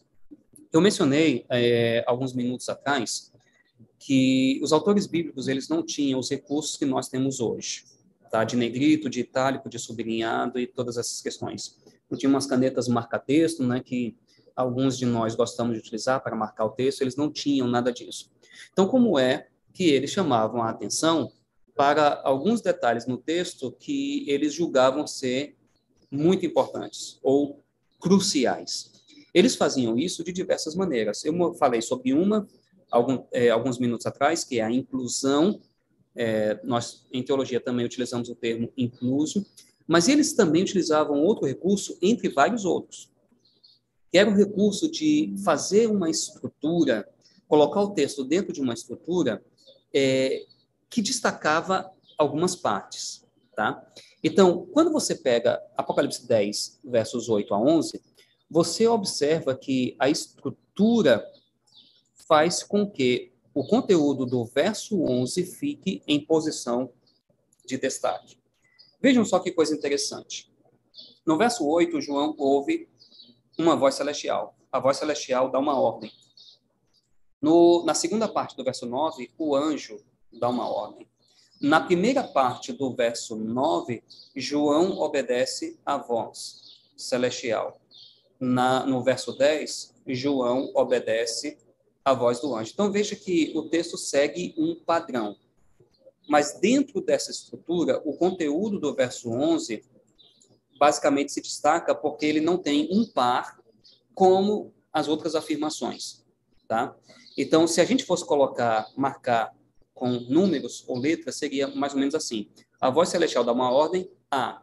O anjo dá uma ordem, A, porque as duas coisas são bem parecidas. João obedece à voz celestial, B. João obedece à voz do anjo, né? O João obedece ao anjo, B também, porque nas duas situações ele está obedecendo às vozes, a voz celestial que ele ouviu, no caso a voz celestial e depois a voz do anjo. Mas no item C, nós não temos um par. Isso é o que se destaca, ok? Para ficar mais claro ainda, eu queria mostrar que essa é mais ou menos a estrutura, ou que essa é a estrutura do relato da criação. Veja que no primeiro dia Deus cria a luz, no quarto dia Deus cria, Deus, é, cria o sol e a lua, né? Sol e lua para, né, são luminares, ok? No segundo dia Deus cria o céu e o mar. No quinto dia, aves e peixes. Então, veja que aves para habitar o céu e peixes para habitar o mar. No sexto dia, Deus cria animais terrestres e o ser humano. No terceiro dia, ele formou a terra seca. Então, você tem os animais terrestres, né, ou seja, vem da terra, e o ser humano que também foi criado do pó da terra. Então, veja que o texto ele, ele, ele forma pares, mas o sábado não tem nenhum par. O sábado se destaca, ou seja, isso é o clímax do relato da criação. Do mesmo jeito, Apocalipse 10, verso 11, é o clímax daquele relato lá do anjo entregando uma comissão para João, tá bem? Então, esse é um ponto importante para a gente entender a comissão de João e a comissão do remanescente. O capítulo 10 e o verso 11 é o clímax. É necessário que ainda profetizes. Pergunta, por que é, o anjo teve que dizer para, aquelas vozes tiveram que dizer para João, aquilo que João, é, o comando né, diz exatamente isso. É necessário que ainda profetize. Possivelmente porque João imaginava que o fim se daria é, com o cumprimento da profecia de tempo. Ou seja, que isso levaria para, é, como nós entendemos, para mil 844. Então veja que é, João possivelmente passou por um desapontamento. Ele imaginava que o fim aconteceria no cumprimento da profecia de tempo de Daniel. Exatamente o que aconteceu com o movimento milerita, porque eles também acreditavam que o fim se daria é, no cumprimento da, profe da profecia de tempo de Daniel. Então, a experiência de João se torna um exemplo do que aconteceria na história, não é? O, isso que acontece com João, então, se cumpre na história, na experiência do povo milerita. E essa experiência de desapontamento, por assim dizer, de João, é, resulta numa comissão de João. Olha, é necessário que ainda profetizes. Existe uma mensagem ainda para ser pregada, mas eu preciso dizer uma coisa. João, ele não tinha condições, eu vou voltar até aqui para o texto, ele não tinha condições de sozinho pregar para muitos povos, nações, línguas e reis. João não tinha condições de fazer isso. João é um ancião quando escreve o livro do Apocalipse, já está se aproximando de sua morte. Né? Ele já é um ancião bem idoso. Ele não tinha condições de fazer isso. Então, a gente entende é, que João ele é nada mais nada menos aqui do que um representante da igreja. Na verdade, a experiência de João se torna a experiência da igreja e se torna a experiência do povo milerita, né, quando eles passam por aquele desapontamento e eles depois entendem, espera um pouco, é necessário ainda profetizar a respeito de muitos povos, nações, línguas e reis. Ok? Então, o que acontece com João é, é, um, um, é um exemplo, uma representação do que acontece com, com o movimento milerita, com o que acontece com a igreja. E qual é, então, o significado da experiência de João? Lembre-se que quando nós queremos entender o Novo Testamento, nós precisamos ir para o Antigo Testamento. E a experiência de João é muito semelhante à experiência do profeta Ezequiel. Isso está mencionado lá em Ezequiel capítulo 2, verso 8, até o capítulo 3, verso 3. Lá também nós temos o profeta comendo o livro, e isso significa comissão profética. Por que é necessário comer o livro na experiência do profeta? Ele precisa, tornar dele o conhecimento e a experiência, a fim de poder apresentar para os outros. Então, na experiência do profeta, comer o livro significa internalizar a mensagem antes de pregar essa mensagem. Então, a mesma coisa acontece com João e a mesma coisa acontece com o movimento, com o movimento é, milerita. Nós temos ah, o sabor agridoce, ou seja, amargo e doce, indicando alegria ao receber a mensagem, mas alguma espécie de desapontamento. É, no caso de João, possivelmente, né, possivelmente, é, como eu já mencionei, João acreditava que o fim se daria é, no cumprimento da profecia de tempo de Daniel. Mas o anjo vem e corrige esse pensamento. Ainda existe uma coisa para fazer. Ainda existe algo para fazer é necessário que ainda profetizes para povos, é, nações, línguas e reis. Então, o fim não se daria exatamente no tempo que João imaginava que se daria. Ainda teria mais algo para acontecer antes de vir o fim. Né? O mistério de Deus se cumpriria quando o anjo estiver, é, estivesse para tocar a sétima trombeta. Então, isso fica muito claro quando nós lemos o capítulo 10, o verso 11 de Apocalipse. É necessário que ainda profetizes. Por que ainda? Porque o fim não se daria no cumprimento da profecia de tempo de Daniel. Ainda haveria algo para acontecer. E que coisa é essa? Daniel, perdão, Apocalipse 10, verso 7, fala do cumprimento do mistério de Deus. E o que é o mistério de Deus? O que é a revelação? O cumprimento do mistério de Deus é a pregação do Evangelho. Nós vimos isso em Romanos 16, verso 25. Então, é, Apocalipse 10 mostra que haveria uma intensificação na pregação do Evangelho depois do cumprimento das profecias de tempo de Daniel. E por isso é necessário que haja ainda uma mensagem a ser dada a povos, nações, línguas e reis. Bom, eu gostaria, então, agora, já que nós entendemos o capítulo 10 de Apocalipse, mostrar que é em Apocalipse 14 que a mensagem de Apocalipse 10 se desenvolve. Veja, em Apocalipse 10 nós temos a comissão do povo remanescente. Ok? Veja, João não podia fazer aquilo que está ali em Apocalipse 10, 11. João é apenas um ancião. E o que acontece em Apocalipse 10, 11 requer um movimento mundial, porque o texto diz, o texto menciona povos, nações, línguas e reis. Então, isso requer um movimento mundial. Então, somente um movimento mundial podia cumprir aquilo que está em Apocalipse 10, 11. João é apenas um representante ali. Então, a comissão de João, na verdade, é a comissão da igreja. A comissão de João, na verdade, é a comissão do povo remanescente. Porque aquilo que em Apocalipse 10 é, se apresenta é, em relação a João, quando nós continuamos em Apocalipse, nós vemos que é o povo remanescente que vai fazer essa obra que está ali em Apocalipse 10. Então, em Apocalipse 10, nós temos uma comissão, um chamado. Em Apocalipse 14, nós encontramos o conteúdo, a obra a ser desenvolvida, o conteúdo a ser pregado. Até agora nós já vimos que o evangelho no tempo do fim inclui as profecias de Daniel e inclui também as profecias de Apocalipse.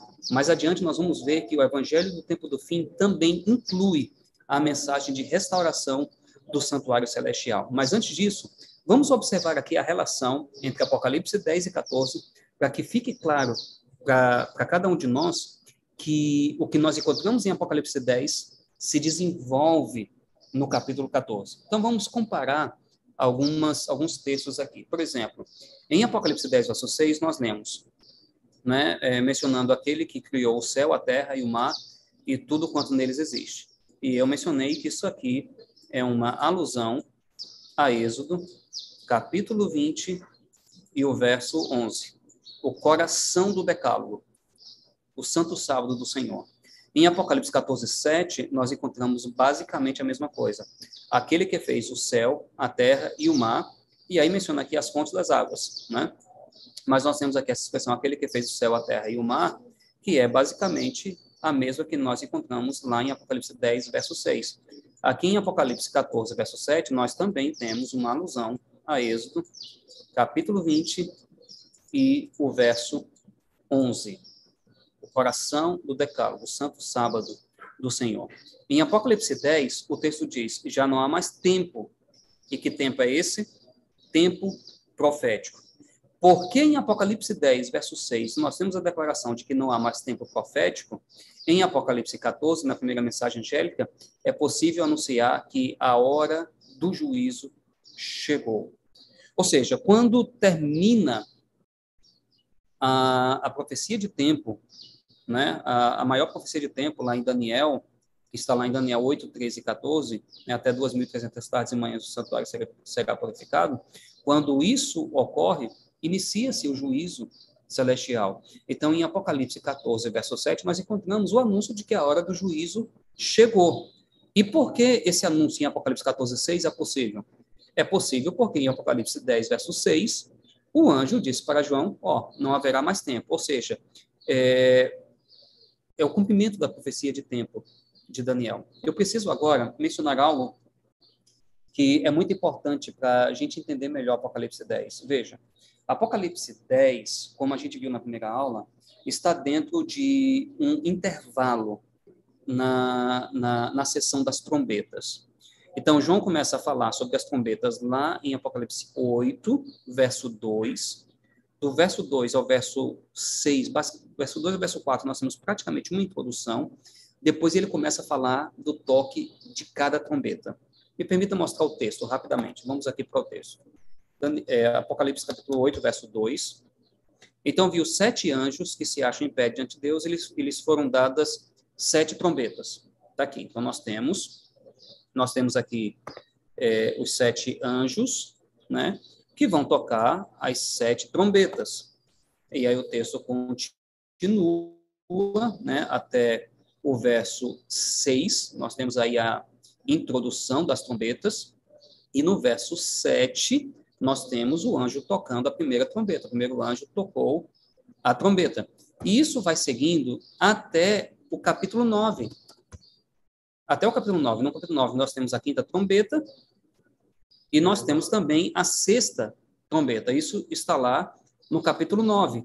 E aí então nós temos o capítulo 10. Veja que a sexta trombeta para lá no capítulo 9. Na sequência do texto, o natural seria que no capítulo 10 nós tivéssemos o toque da sétima trombeta. Mas a sétima trombeta só vai acontecer no capítulo 11, a partir do verso 15.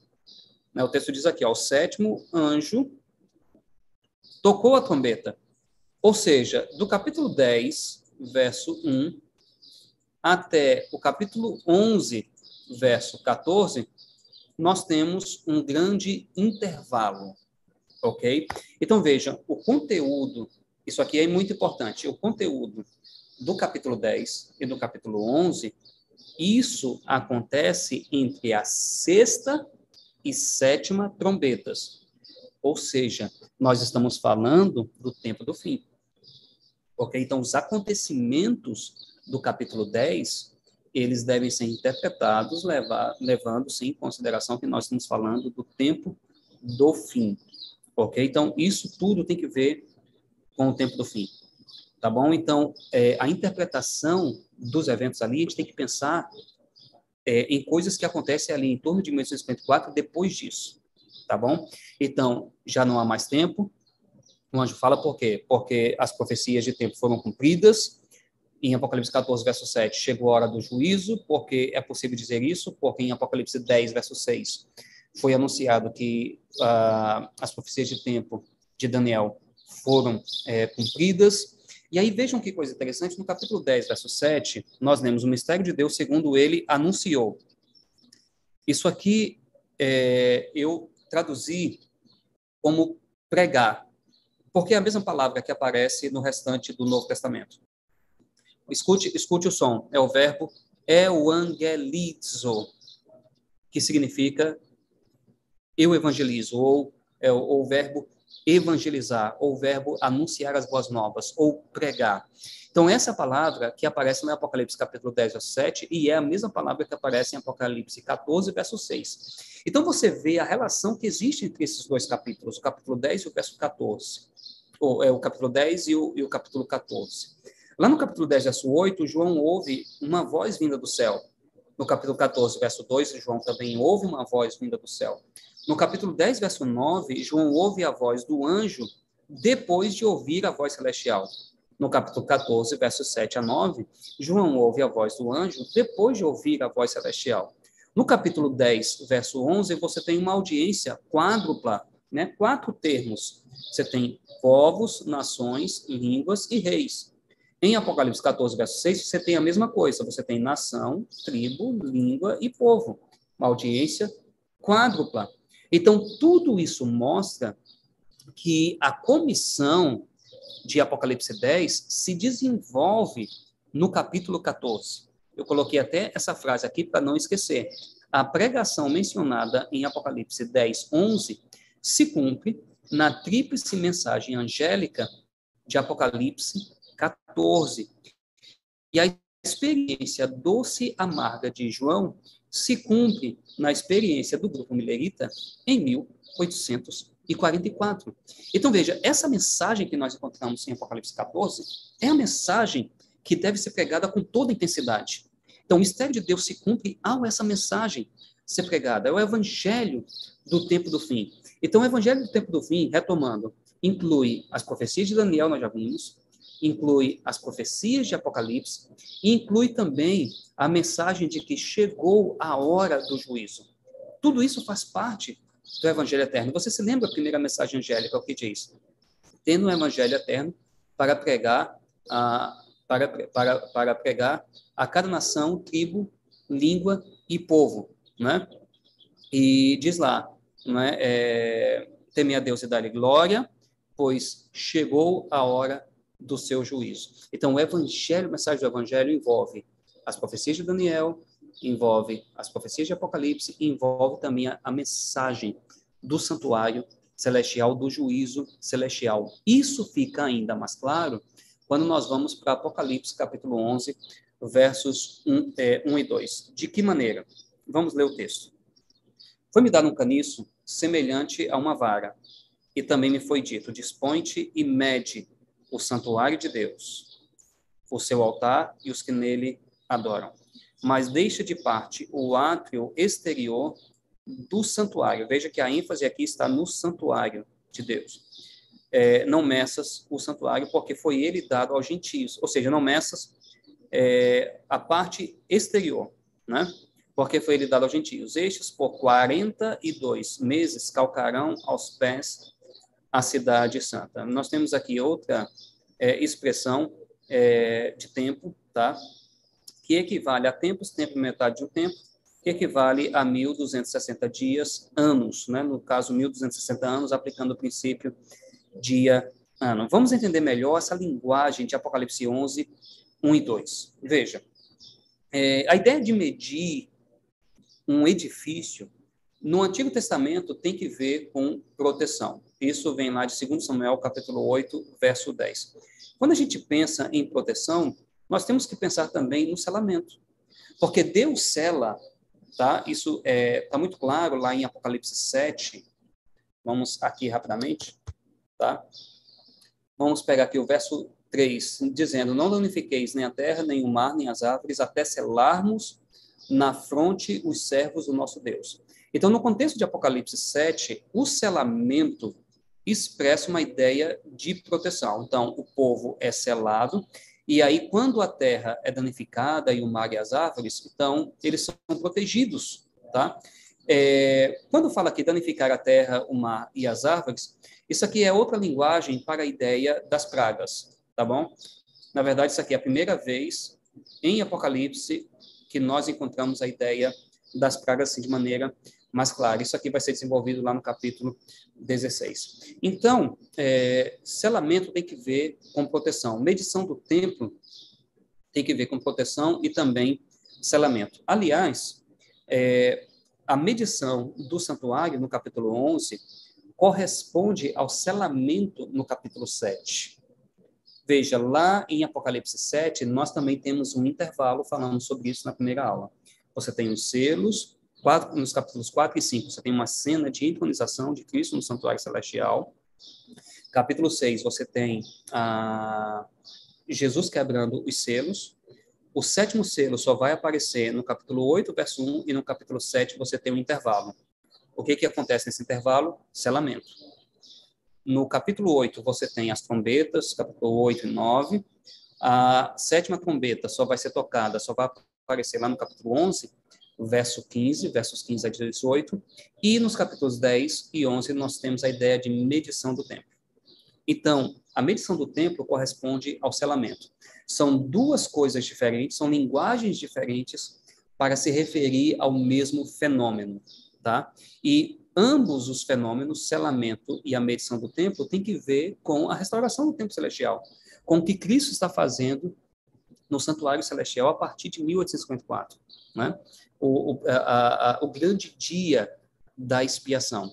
Depois que Cristo termina o seu ministério ali, as pragas serão derramadas, mas o povo de Deus estará protegido, ok? Então, Apocalipse 11 está falando de selamento e de, de restauração do santuário celestial. Isso fica muito claro porque, quando a gente lê Apocalipse 11, nós observamos que João tem é, Ezequiel 40 a 48 em mente.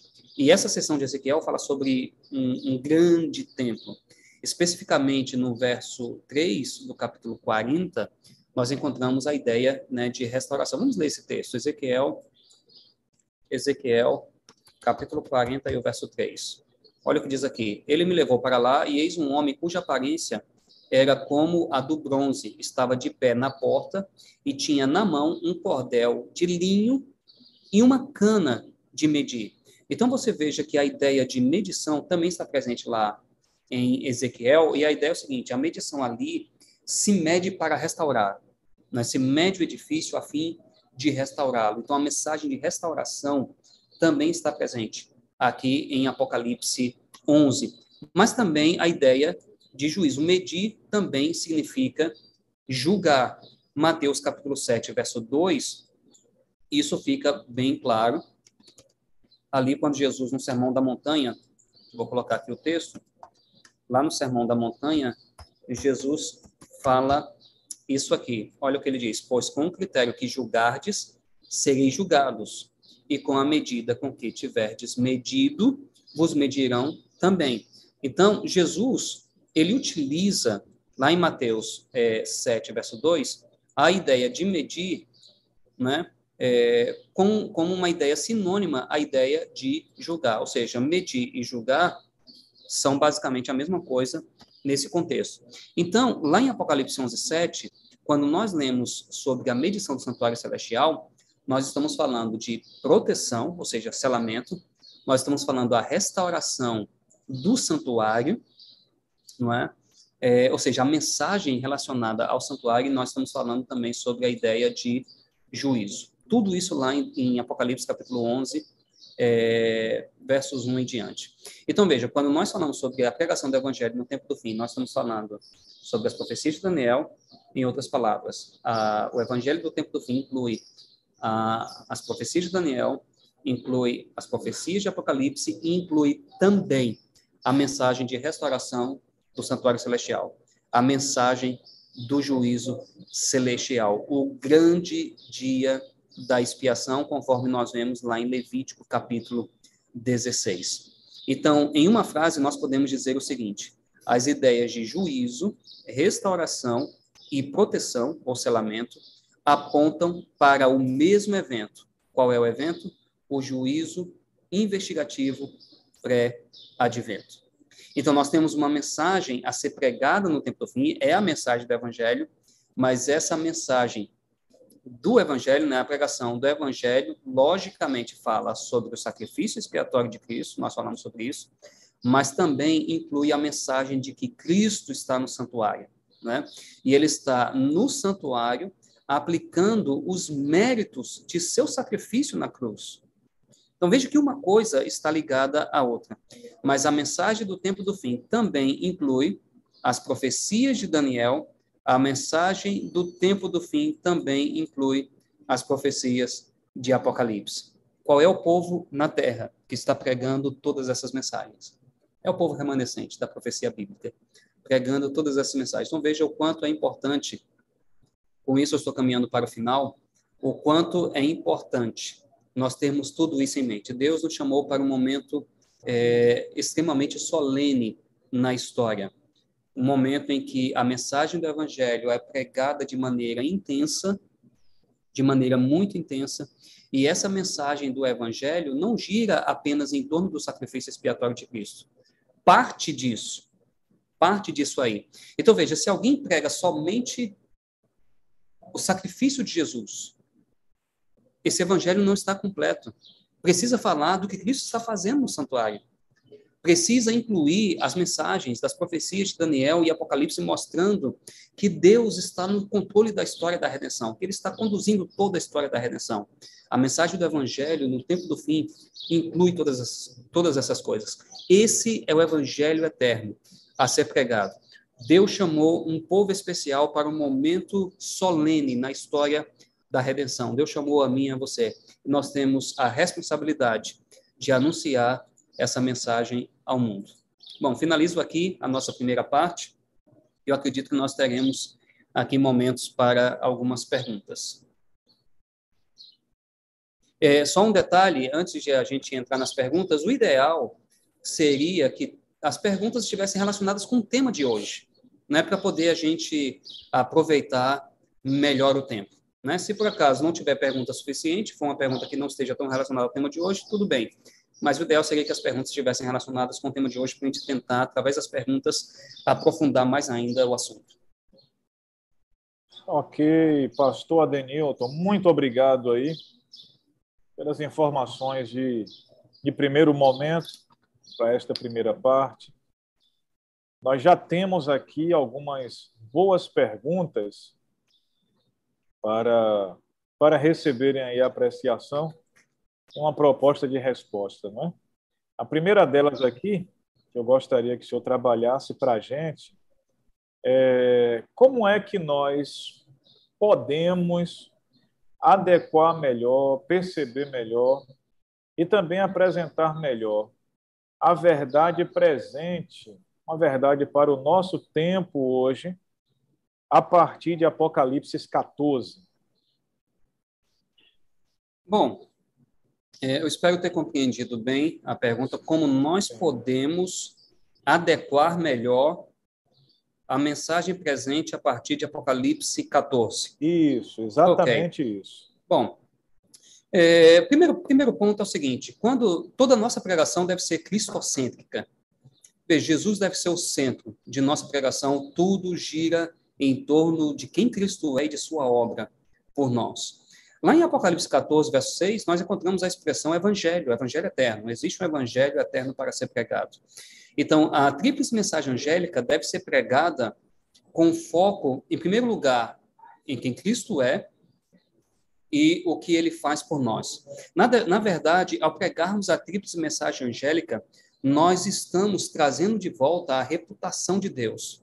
Quem ele é, a sua, a sua, a sua santidade. Quando você vai para Apocalipse, deixa eu mostrar aqui o texto, deixa eu é, compartilhar de novo minha tela. Vamos para o texto bíblico que fica melhor. Você vai para Apocalipse, capítulo 14, verso 6. Apocalipse 14, verso 6. E nós encontramos algo muito interessante aqui. Veja o que, que o texto diz. Vi outro anjo voando pelo meio do céu, tendo um evangelho eterno.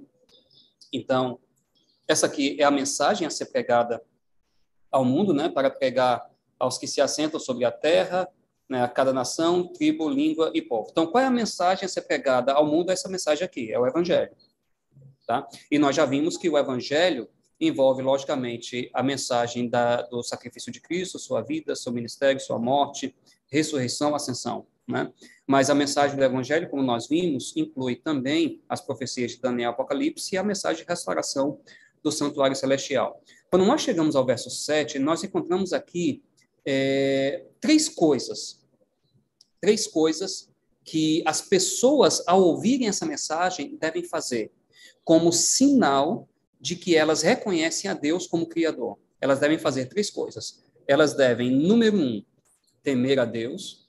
Elas devem, número dois, dar glória a Deus. Elas devem, número três, adorar a Deus. Então, elas temem a Deus, elas dão glória a Deus e elas adoram a Deus. Curiosamente, essa, essa tríplice atitude que nós encontramos em Apocalipse 14, verso 7, nós encontramos também em Apocalipse 15. Quando você lê aquela mensagem dos, do, do, do, dos santos no céu, né? você tem aqui no verso 4 Olha só que coisa interessante. Quem não temerá e não glorificará o teu nome, ó Senhor, e adorarão a ti. Então, aquela tríplice atitude que você encontra em Apocalipse 14, verso 7, você encontra aqui também. Atitude número um, temer a Deus. Atitude número dois, glorificar a Deus. Atitude número três, adorar. Adorar a Deus. Então, veja, quando nós lemos Apocalipse 14, 7, à luz de Apocalipse 15, nós observamos que, ao pregar a tríplice mensagem angélica, nós estamos trazendo de volta a reputação de Deus, quem Deus é, a santidade de Deus. Olha só que coisa interessante que nós lemos no verso 4. Quem não temerá e glorificará o teu nome, e você sabe que nome, do ponto de vista da Bíblia, tem que ver com o caráter de Deus. E qual o caráter de Deus revelado aqui nesse texto de Apocalipse? Deus é santo. Deus é santo. E isso aqui é importante. Quando nós pensamos na santidade de Deus, existe algo que revela o caráter de Deus e a santidade de Deus. É a lei de Deus. Então veja quantas mensagens, digamos assim, distintivas adventistas estão contidas aqui na tríplice mensagem angélica. Mas qual é o ponto de partida? É a mensagem do evangelho, o sacrifício de Cristo. Lembre-se do que Ellen White, é, lembre-se do que Ellen White mencionou, né, que as mensagens de Daniel Apocalipse devem ser uh, devem ser é, estudadas tendo em mente a declaração eis o Cordeiro de Deus que tira o pecado do mundo. Então, qual é a maneira adequada de pregar isso? É colocando Cristo no centro, colocando Jesus no centro dessa pregação. Mas ao colocarmos Jesus no centro dessa pregação, nós temos que trazer para essa pregação todas as coisas que estão relacionadas com Cristo. Né? Então, aí nós incluímos as profecias de Daniel, incluímos as profecias de Apocalipse, nós incluímos, porque Daniel e Apocalipse mostram Cristo no controle de toda a história, no plano da redenção, nós incluímos a mensagem do juiz celestial, Cristo aplicando os benefícios do seu sacrifício à vida do crente, isso acontece por meio do Espírito Santo, não é? Então, todas essas mensagens devem ser trazidas mas a, o eixo central é Cristo. Então, nós devemos ser cristocêntricos ao pregar Apocalipse 14. Essa é a maneira adequada de pregar Apocalipse 14, colocando Cristo no centro, mas trazendo todas essas mensagens que estão em Cristo. Essa é a maneira adequada de pregar Apocalipse 14, eu creio. Ok, meu caro, ótimo, muito bom.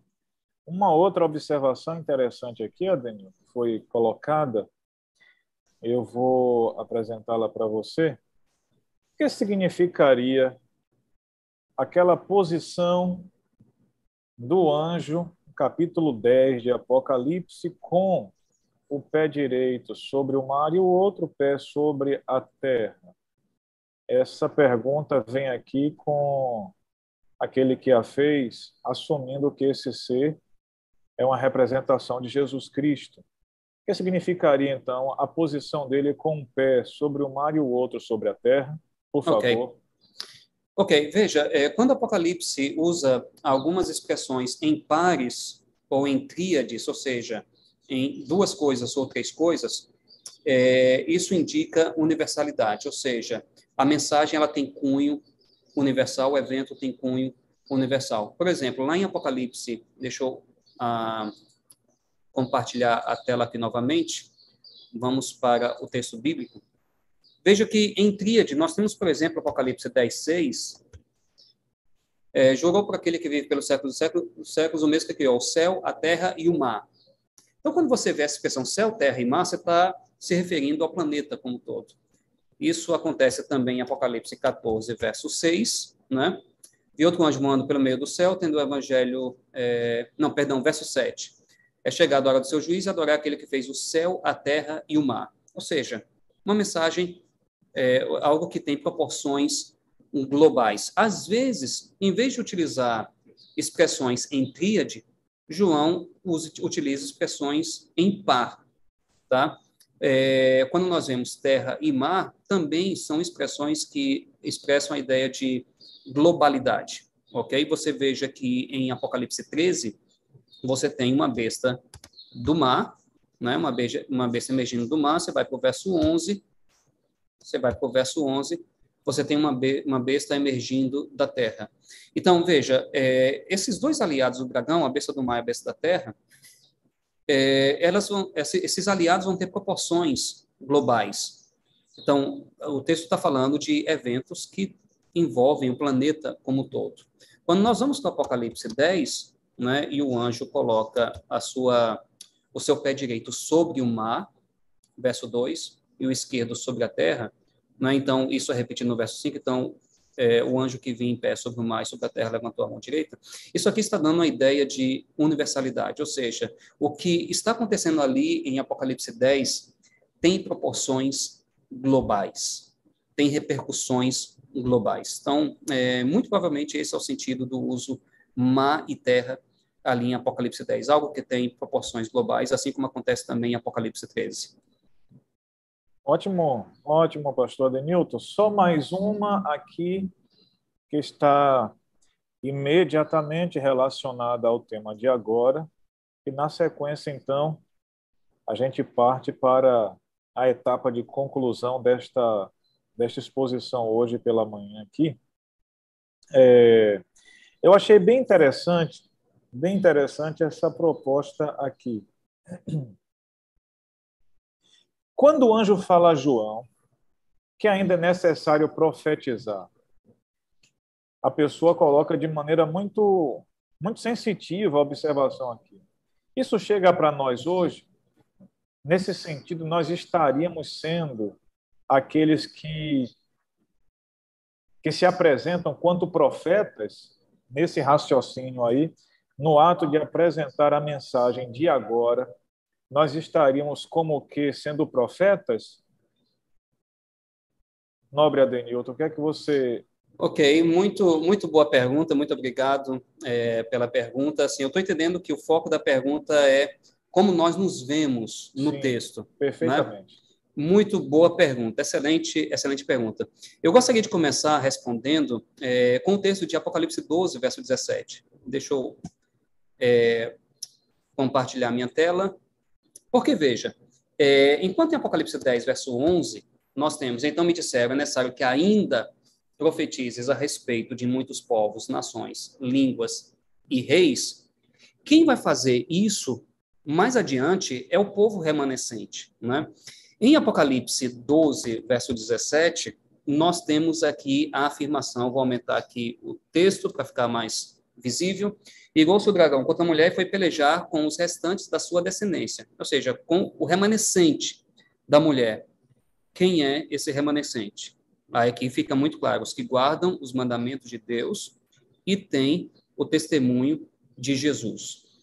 Curiosamente, né, é, o dragão aparece aqui colocando o pé sobre areia do mar. Bom, mas nós paramos aqui. Quem é esse remanescente? Os que guardam os mandamentos de Deus e têm o testemunho de Jesus. O tempo não permite a gente explicar aqui com mais detalhes, mas nós compreendemos que aqui nós temos, digamos assim, uma certidão de nascimento da igreja Adventista sétimo dia. Né? Nós temos aqueles que guardam os mandamentos de Deus e têm o testemunho de Jesus Cristo. Então, a pregação de Apocalipse 10, 11, a pregação de Apocalipse 10, 11, de fato, ela é desenvolvida pelo povo remanescente. Quando você pega Apocalipse 12, 13 e 14, você vai observar o seguinte, que o remanescente do capítulo 12, é, os santos do capítulo 13 e os 144 mil do capítulo 14 são termos diferentes para se referir ao mesmo movimento profético, para se referir ao mesmo grupo. Então, vou repetir. O remanescente do capítulo 12 os santos do capítulo 13 e os 144 mil do capítulo 14, assim como os eleitos lá de, Apocalipse 17, os santos e eleitos lá de Apocalipse 17, verso 14, são todos termos diferentes para se referir ao mesmo grupo. Que grupo é esse? É um grupo que surge ao final da profecia de tempo de Daniel, e eles têm agora uma mensagem para ser pregada. Né? Veja, eu, eu mencionei, quando nós estávamos vendo Apocalipse 10, que João sozinho não tinha condições de cumprir o que está lá em Apocalipse 10, 11. Como é que um homem poderia pregar para nações, povos, línguas e reis? O texto está falando de um movimento mundial, somente um movimento mundial podia fazer isso. E esse movimento mundial, ele prega o evangelho, mas ele enfatiza as profecias de Daniel, enfatiza as profecias de Apocalipse, enfatiza que a mensagem do, do juízo chegou, ou seja, a mensagem de restauração, enfatiza os mandamentos de Deus, porque ao pegar a primeira mensagem angélica, é, os mandamentos de Deus estão lá. Eu mostrei para vocês a comparação entre capítulo 14 e capítulo 15, né? Ou seja, a primeira mensagem angélica, ela fala sobre a reputação de Deus como Deus santo, como criador. Então, ao pregarmos essa mensagem, nós estamos é, pregando a respeito da reputação de Deus como Criador e como Santo, o caráter de Deus. Isso vem lá, é, o caráter de Deus está expresso na sua lei. Então a pergunta é: qual é o povo na terra que prega todas essas mensagens? Que anuncia o Evangelho e inclui na pregação do Evangelho as profecias de Daniel, enfatiza o livro de Daniel, as profecias de Apocalipse, a mensagem do juízo celestial, a mensagem dos mandamentos, a mensagem do sábado, qual é o povo na terra que anuncia essa mensagem. É aí que nós nos vemos na profecia. É aí que nós nos vemos na profecia. Nós estamos aí na profecia porque nós temos sido esse povo pela graça de Deus. Isso não é motivo de, de orgulho, mas isso é um motivo de perceber que nós temos uma responsabilidade grande sobre os ombros. Nós temos uma mensagem especial para ser anunciada ao mundo. Ok. Muito bem, pastor. Nós temos aquela ideia de que o profeta, o termo em si, ele se refere é, essencialmente a alguém que porta uma mensagem diretamente de Deus para um público específico, né? por meio do fenômeno né, de estar sendo ali usado diretamente por Deus ou recebendo a comunicação direta de Deus para as pessoas, bem como também a expressão profetizar tem que ver com conter algo para ser transmitido, né? E um conteúdo profético em si, conforme você veio colocando aí, nós somos o povo para essa época. Que tem essa mensagem profética com origem em Deus e que deve chegar aos domínios que Deus pretende ter como dele, né? A todos os povos dessa terra. Muito obrigado, meu bom amigo. Amém. Vamos para a segunda parte aí. O pessoal, com certeza, agradecer aqui, tem muito, muito boas perguntas. A gente tentou filtrar aqui aquelas que estavam mais relacionadas ao que foi colocado agora. E, de repente, tem até algumas que, que serão colocadas no final, porque vão se adequar a algum momento de tua fala também. Ok, tá Valeu. ótimo. Deus continue contigo, Excelência. Amém. Vamos, vamos avançar, então, para o nosso segundo momento. Nesse segundo momento, nós vamos trabalhar mais especificamente é, a, a parte de Apocalipse que lida com com os eventos finais. Né? Esse é o nosso tema. Eu vou compartilhar aqui a tela. Antes disso, é, eu preciso somente abrir o arquivo. Enquanto eu vou conversando com vocês, eu vou aqui tentando abrir é, o arquivo para ficar mais fácil na hora de compartilhar. Muito bem, já está pronto aqui. Então, vamos agora compartilhar a tela e então abrir é, o arquivo, esse arquivo aqui. Muito bem. Ok, então o nosso tema agora, nós estamos ainda no curso de escatologia, o nosso tema é isso daqui, os eventos finais. Né?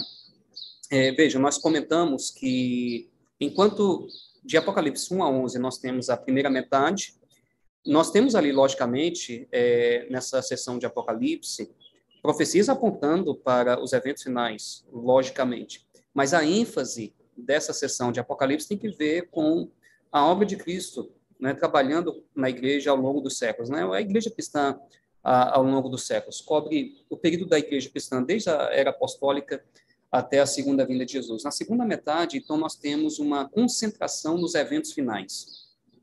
E nós vimos que os capítulos 12 a 14 são capítulos de transição. No capítulo 12, nós encontramos também é, algumas é, referências a, a, eventos que acontecem no período apostólico. Por exemplo, quando Apocalipse fala do filho varão que é arrebatado para o trono. Logicamente, isso acontece no período apostólico, nós estamos falando da ascensão é, de Cristo, não é? E, mas nós encontramos em Apocalipse 14, o finalzinho, a dupla colheita né, na terra, uma dupla colheita na terra. Nós estamos falando da segunda vinda de Jesus. Então, os capítulos 12 a 14 são capítulos de transição, mas a gente observa que esses capítulos já têm um foco assim, mais voltado para os eventos finais. Quando nós entramos no capítulo 15, aí nós estamos realmente tratando dos últimos eventos, né, dos eventos que de fato é, antecedem a segunda vinda de Jesus. Né? Então, veja que Apocalipse 10, 11, na verdade, prepara o leitor de Apocalipse para tudo que vem depois. Tá? Então, a, atividade do remanescente ao pregar a última mensagem de advertência ao mundo, é, digamos assim, prepara o mundo para a colheita, ok? Então, em Apocalipse 10, 11, nós temos ali, é necessário que profetizes, não é? Então, é, nós somos um movimento profético, na linha o profeta, é, que, alguém que precisa profetizar, nós somos um movimento profético, ah, a profecia é, nem sempre é anunciar algo que vai acontecer no futuro. Né? Na verdade, o termo é, profeta significa o seguinte: aquele que fala em favor de Deus ou em lugar de Deus, aquele que tem uma mensagem de Deus. E nós, como movimento, temos uma mensagem de Deus ao mundo, a última, a última mensagem de advertência ao mundo. Apocalipse 10, 11 prepara o leitor para tudo que vem depois. A pregação do evangelho amadurece o mundo para a colheita.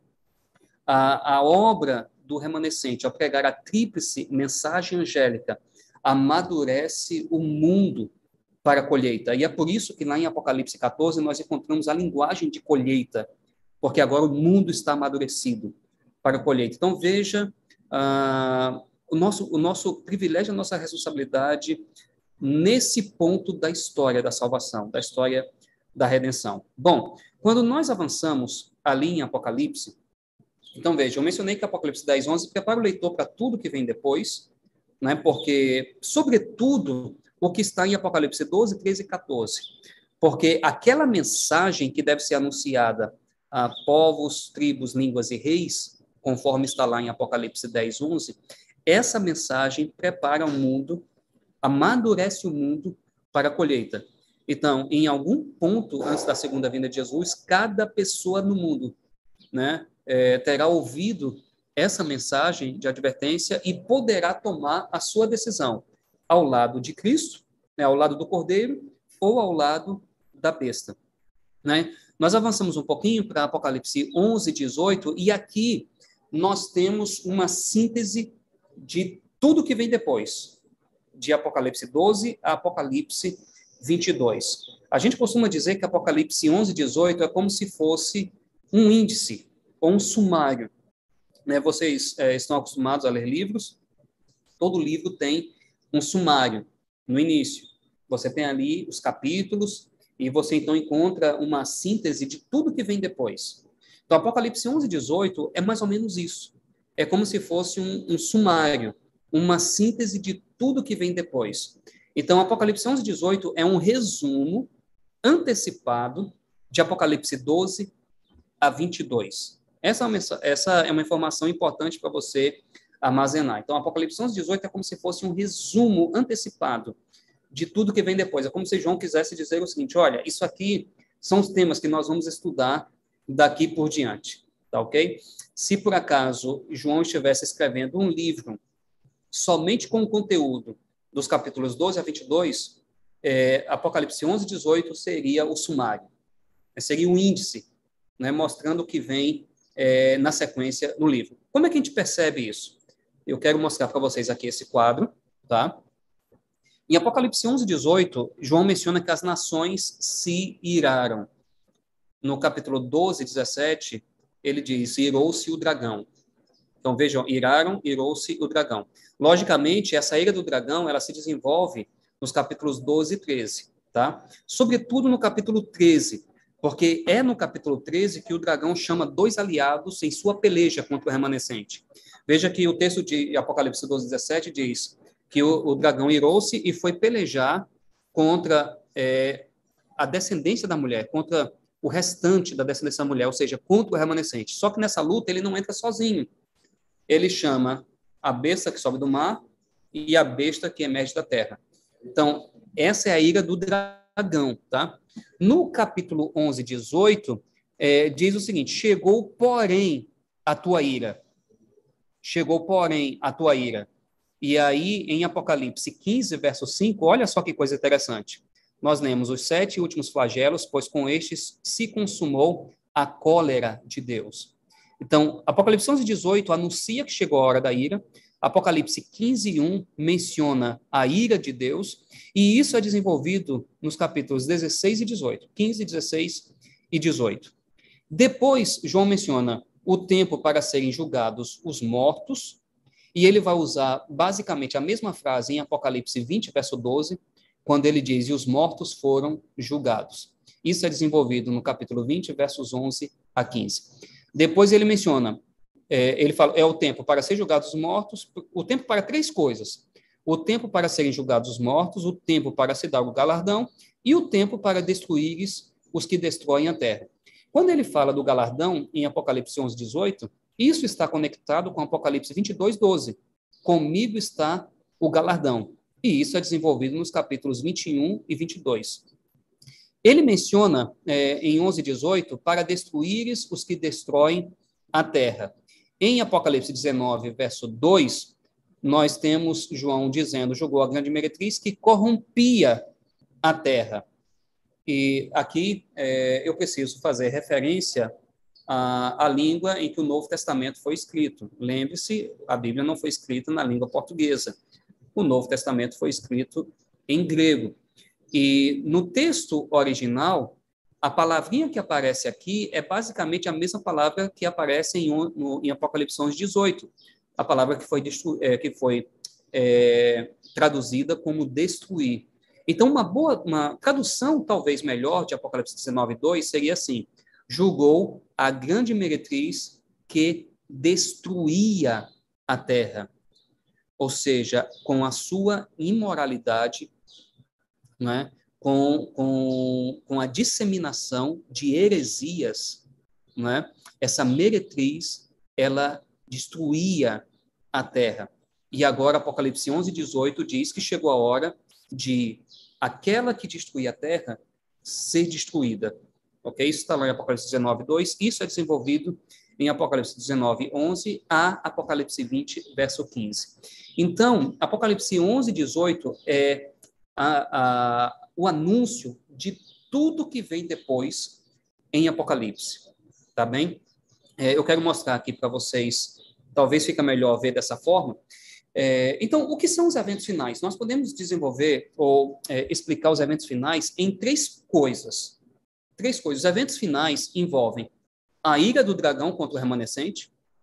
É, muitos estudiosos de Apocalipse chamam isso de a crise final, ok? Então, os eventos finais incluem a ira do dragão contra o remanescente, aqueles capítulos de transição, como eu já mencionei, tá bem? Os eventos finais incluem a ira de Deus contra a Babilônia e seus seguidores. Então, primeiro ponto, os eventos finais incluem a ira do dragão contra o remanescente. Então, lá em Apocalipse 12, 17, João fala da ira do dragão contra o remanescente. No capítulo 13, João mostra que esse dragão, ele não quer lutar sozinho. Ele chama dois aliados. A besta semelhante a leopardo e a besta de dois chifres. Ou a besta do mar e a besta da terra, que são exatamente a mesma coisa. No capítulo 14, a gente vê, digamos assim, como o remanescente reage às investidas do dragão. Então, o capítulo 14 está preocupado em mostrar o seguinte: ok, o dragão está irado. Ok, o dragão chama dois aliados. Como é que o remanescente reage a tudo isso? O remanescente reage trabalhando. O remanescente reage com zelo missionário. O remanescente reage com fidelidade, com mais fidelidade a Deus. Então, esse é um ponto extremamente importante para a gente entender. Então, os eventos finais envolvem a ira do dragão. Número dois, os eventos finais envolvem a ira de Deus contra a Babilônia e seus seguidores. Número três, os eventos finais incluem o tempo para três coisas: para julgar os mortos, para dar o galardão e para destruir Babilônia. Vejam que aqui no item 2, nós temos a ira de Deus contra a Babilônia. Deus pune Babilônia. Porém, ainda não chegou à sua destruição. Mais adiante em Apocalipse, nós temos finalmente a destruição de Babilônia. Nós vemos isso no capítulo 19. É, esses temas, né, julgar os mortos, dar o galardão, destruir Babilônia, esses temas nós encontramos em Apocalipse 19 a 22. Então, esses são é, quando a gente fala dos eventos finais, nós estamos falando dessas três coisas aqui em síntese, em resumo: a ira do dragão, a ira de Deus contra a Babilônia e o tempo para julgar os mortos, dar o galardão e destruir Babilônia. Vamos avançar aqui um pouquinho, vamos falar é, de cada um desses temas. Primeiro deles, a ira contra o remanescente. Esse é o contexto de Apocalipse, de Apocalipse 12 a 14.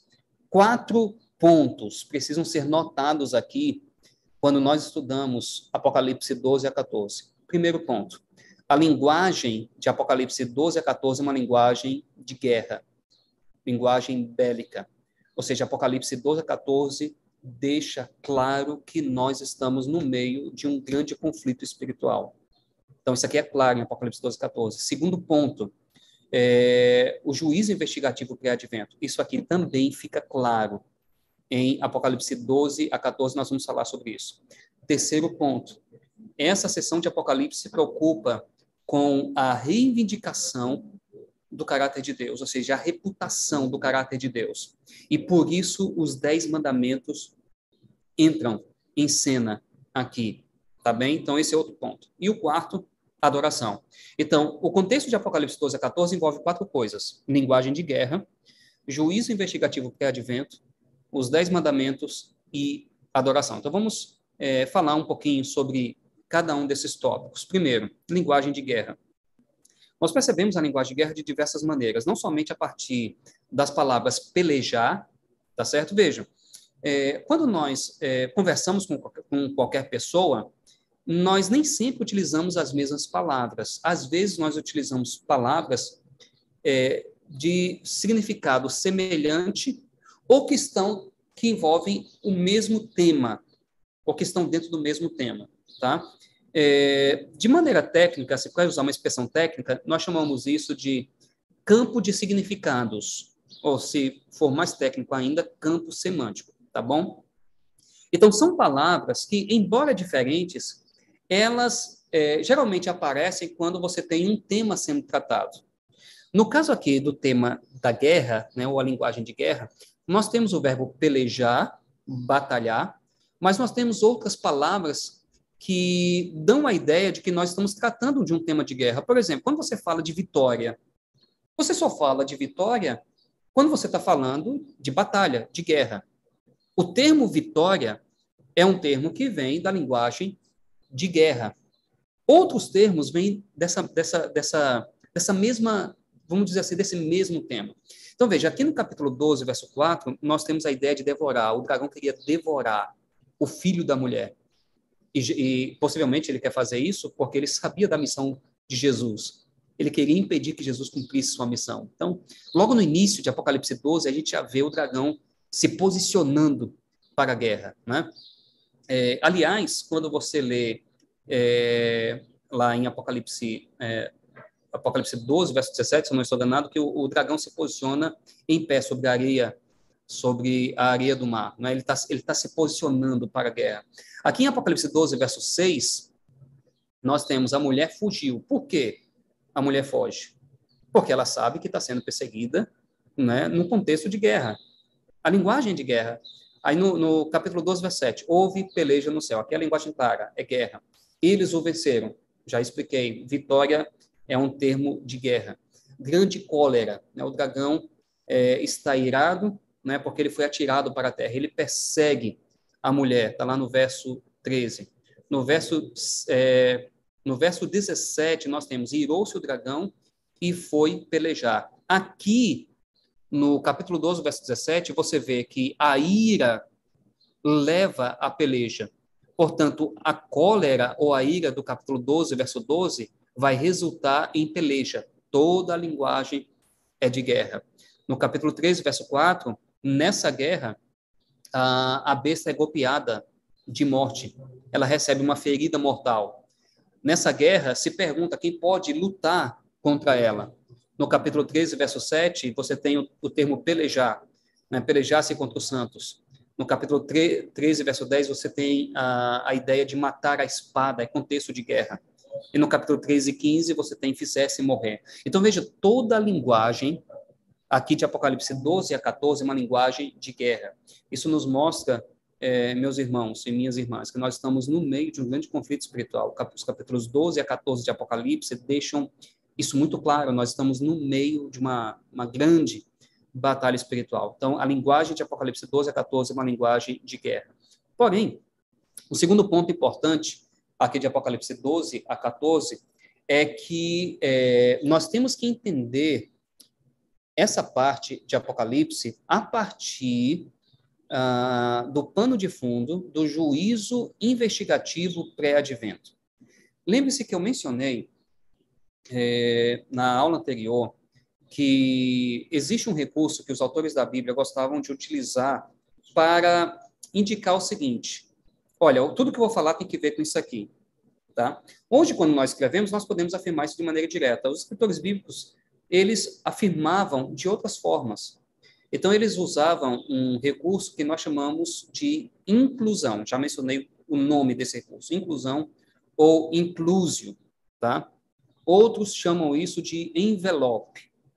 Pastor, o que é isso? Envelope é assim, então você tem uma coisa no início, uma coisa no fim, e aí dentro o autor coloca alguns conteúdos. Então, por isso que alguns chamam de envelope. Mas uma inclusão é um, é um bom termo para poder explicar isso aqui.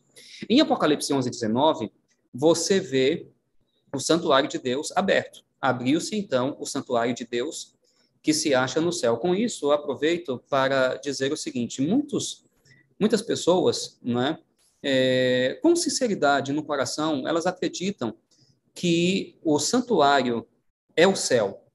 Né? Então, alguns acreditam assim, quando Jesus voltou, entrou no santuário, na verdade, ele entrou no céu, que o santuário é o céu. Mas Apocalipse 11, 19 deixa claro que o santuário não é o céu, porque o santuário está no céu.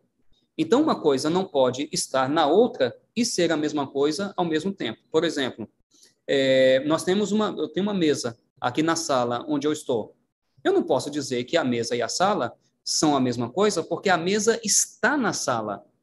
Então, são coisas diferentes. Então, existe um santuário no céu. O santuário não é o céu. Existe um santuário no céu. E João vê esse santuário aberto no capítulo 11, verso 19. Ele também vê esse santuário aberto no capítulo 15, verso 5. Isso aqui forma que nós chamamos de inclusão. Ou seja, tudo que vai ser tratado entre uma coisa e outra, entre uma passagem e outra, ou seja, os capítulos 12, 13 e 14. Tem que levar, é, tem que levar em consideração o fato de que João viu o santuário aberto, tá? É, no capítulo 11, verso 19, ele não somente vê o santuário aberto, mas ele vê a arca da aliança. E todos nós sabemos que a arca da aliança no santuário israelita ficava no segundo compartimento.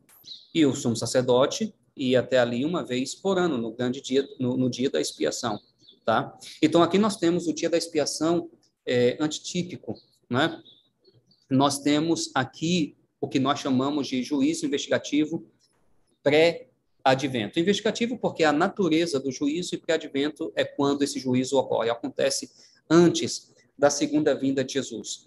Então, nós temos que levar, ao lermos Apocalipse 12 a 14, nós temos que levar em consideração esse assunto aqui, tá certo? ah, os eventos ali mencionados, em sua maioria, acontecem no período do juízo investigativo pré-advento. Então, nós estamos pregando a tríplice mensagem angélica nesse período do juízo investigativo pré-advento. Nós vamos ver mais adiante, lá em Apocalipse 15, verso 8, nós temos uma referência à conclusão da obra de Cristo no santuário celestial. Na teologia adventista, nós nos referimos a isso como o fechamento é, da porta da graça.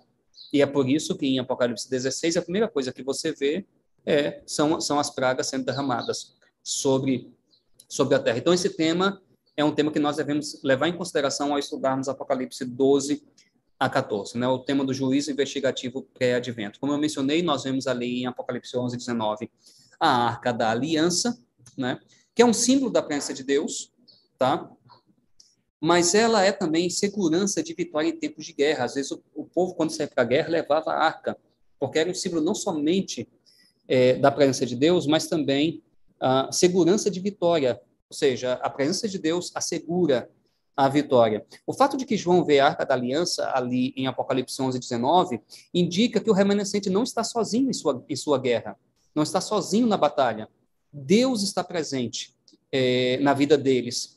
E o fato de que Deus está presente, isso nos dá segurança de vitória. Nós estamos em tempos de guerra, mas a vitória é garantida em nome de Jesus. Né? Se eu tivesse na igreja agora, né, se, se isso aqui não fosse uma aula virtual, se fosse na igreja, eu iria querer ouvir o povo dizendo amém. Se você quiser, você pode dizer amém aí na sala da sua casa. Então, nós temos a segurança de vitória, porque Deus está com o seu povo. Ali, em Apocalipse 19, nós vemos sinais da presença de Deus, além da Arca da Aliança, relâmpagos, vozes, trovões, saraiva.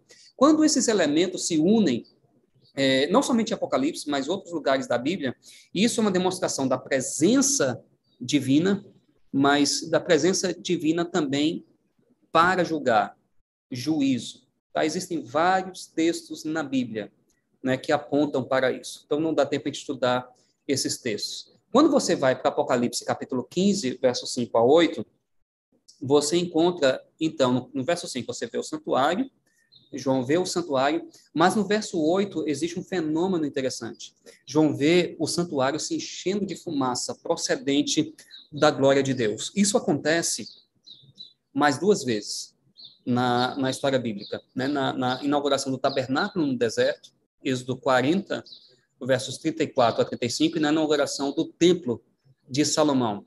Se a gente comparar os textos, eu não sei se eu coloquei aqui, não coloquei, então vamos, vamos para, para é, o texto bíblico aqui. Eu vou mostrar aqui para vocês, Apocalipse capítulo 15, verso 8. Olha só que coisa interessante. O santuário se encheu de fumaça, procedente da glória de Deus e do seu poder, e ninguém podia penetrar no santuário. Isso aqui é uma expressão chave. Quando nós vamos para Êxodo 40, versos 34 e 35, Êxodo 40, 34 e 35. Nós vemos algo semelhante. Então, a nuvem cobriu a tenda da congregação e a glória do Senhor encheu o tabernáculo. O mesmo fenômeno que está acontecendo em Apocalipse 15, verso 8. E veja essa frase chave, tá? Que João utiliza lá em Apocalipse 15, verso 8. Moisés não podia entrar na tenda da congregação porque a nuvem permanecia sobre ela. Então, a glória de Deus se manifesta e Moisés não pode entrar. Porque ele não podia entrar, não há serviço no santuário. Algo semelhante acontece em 1 Reis, é, 1 Reis, capítulo 8, versos 10 e 11. Veja o que diz aqui: Tendo o sacerdote saído do santuário, uma nuvem encheu a casa do Senhor, de tal sorte que os sacerdotes não puderam permanecer ali para ministrar. O que, que acontece então é, nesse momento? A glória de Deus se manifesta, enche a casa, né? E não há ministração, não há serviço ali. O mesmo fenômeno está acontecendo em Apocalipse 15, 8. Vamos voltar lá para o texto. Apocalipse capítulo 15, o verso 8. É, o santuário se encheu de fumaça procedente da glória de Deus e do seu poder, e ninguém podia penetrar no santuário. Ou seja, em outras palavras, não há serviço. Cristo está terminando o seu ministério no santuário celestial. Então, veja, Apocalipse 12 a 14, quando nós lemos essa passagem da Bíblia, nós devemos levar em consideração a atividade de Cristo no santuário celestial, que está prestes a concluir. Mas chegará um momento em que Cristo deixará o santuário né, e não haverá, então, ministério, é, ministério ali. Quando você vai para Apocalipse 16, verso 1, veja, Apocalipse 15, verso 8, o verso 8 é o último verso de Apocalipse 15. Então, você tem aqui o que na teologia adventista nós chamamos de o fechamento da porta da graça, e no capítulo 16, verso 1, então nós já temos o texto das sete pragas. Ok?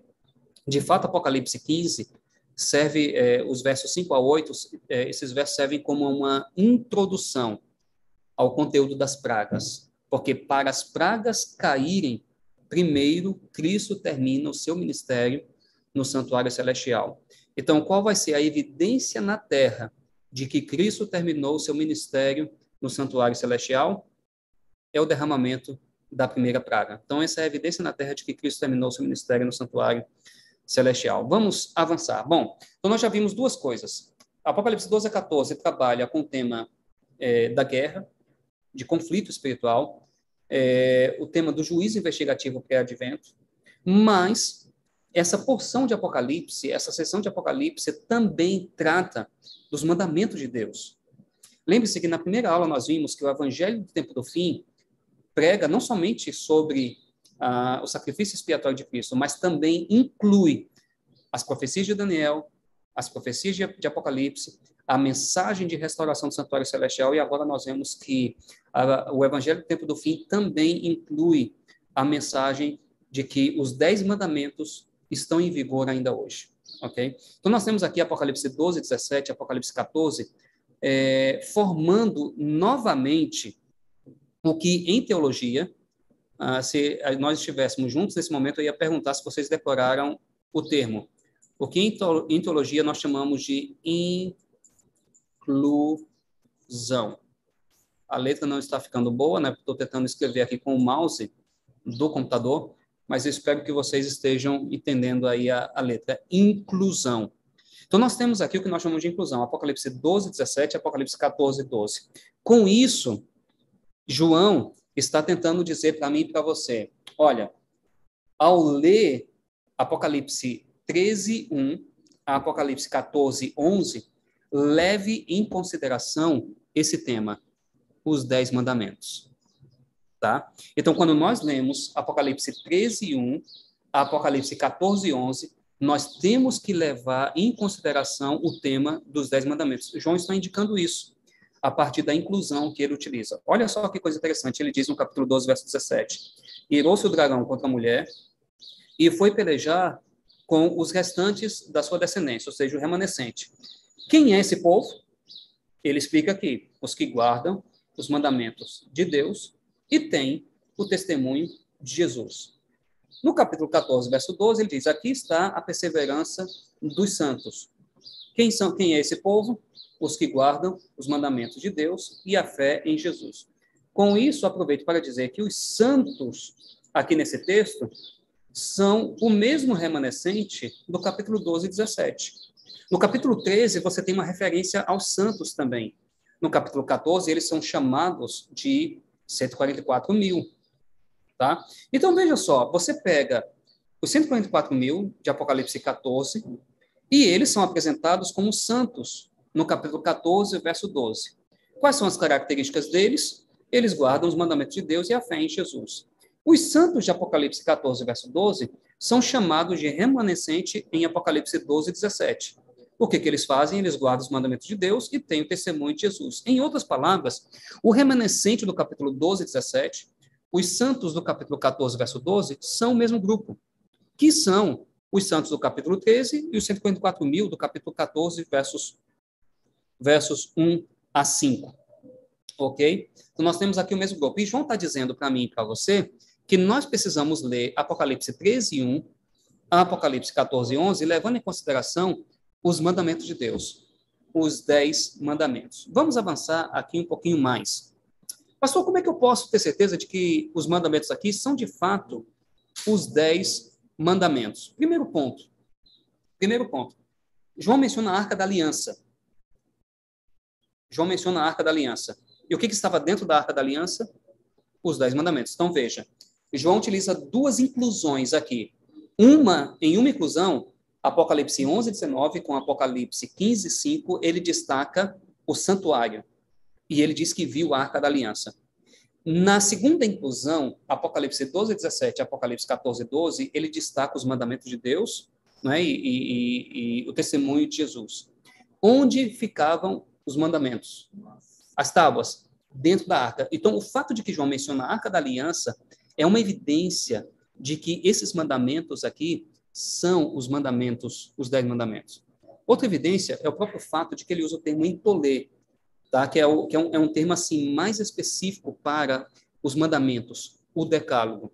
E a outra evidência é que nós vemos que existe uma oposição aos dez mandamentos, é, uma oposição posta pelo dragão e as bestas. Eles desrespeitam os dez mandamentos. Veja, é, e, sobretudo, a primeira tábua da lei. Veja, é, o primeiro mandamento diz: não terás outros deuses. Mas nós vemos aqui, no tempo do fim, que o dragão impõe uma adoração a si mesmo, né? adoraram o dragão e adoraram a besta. Eles se, eles se colocam como outros deuses. O mandamento, o segundo mandamento diz: não farás imagem de escultura. Mas nós vemos uma imagem sendo erigida à besta. O mandamento, é, o terceiro mandamento diz: Não tomarás o nome do Senhor teu Deus em vão. Mas nós vemos ali na boca da besta arrogâncias e blasfêmias. O, o, o quarto mandamento diz: Lembra-te do dia de sábado. E no contexto do tempo do fim, é o sinal, é o selo, né? É o selo de Deus no tempo do fim. Tá certo? E aqui nós temos uma oposição, uma contrafação que é a marca da besta. Ou seja, existe uma resistência aos mandamentos. Existe o falso. E o falso só pode existir porque o verdadeiro existe. Eu vou repetir essa frase, essa frase. O falso só pode existir porque o verdadeiro existe. Então, nós temos diversas evidências de que João está falando sobre os dez mandamentos da lei de Deus. Então, a linguagem de Apocalipse 12 e 14 é uma linguagem de guerra. A linguagem de Apocalipse 12 e 14 nos leva ao que Cristo está fazendo no santuário celestial, o juízo investigativo pré-advento, e a linguagem é, de Apocalipse 12 e 14 também envolve os Dez Mandamentos. Mas, por fim, é, a linguagem de Apocalipse 12 e 14 também envolve o tema da adoração. E, de fato, esse aqui é um tema que realmente percorre, os, é, sobretudo, os capítulos 13 e 14. Existe algo muito interessante acontecendo aqui, que é o seguinte: a, a expressão, a, referências à adoração, elas acontecem oito vezes nesses dois capítulos. Então, a primeira vez que aparece é a adoração ao dragão. Segunda vez que aparece é a adoração à besta. Terceira vez que aparece também é a adoração à besta. A quarta vez que aparece, adoração à besta.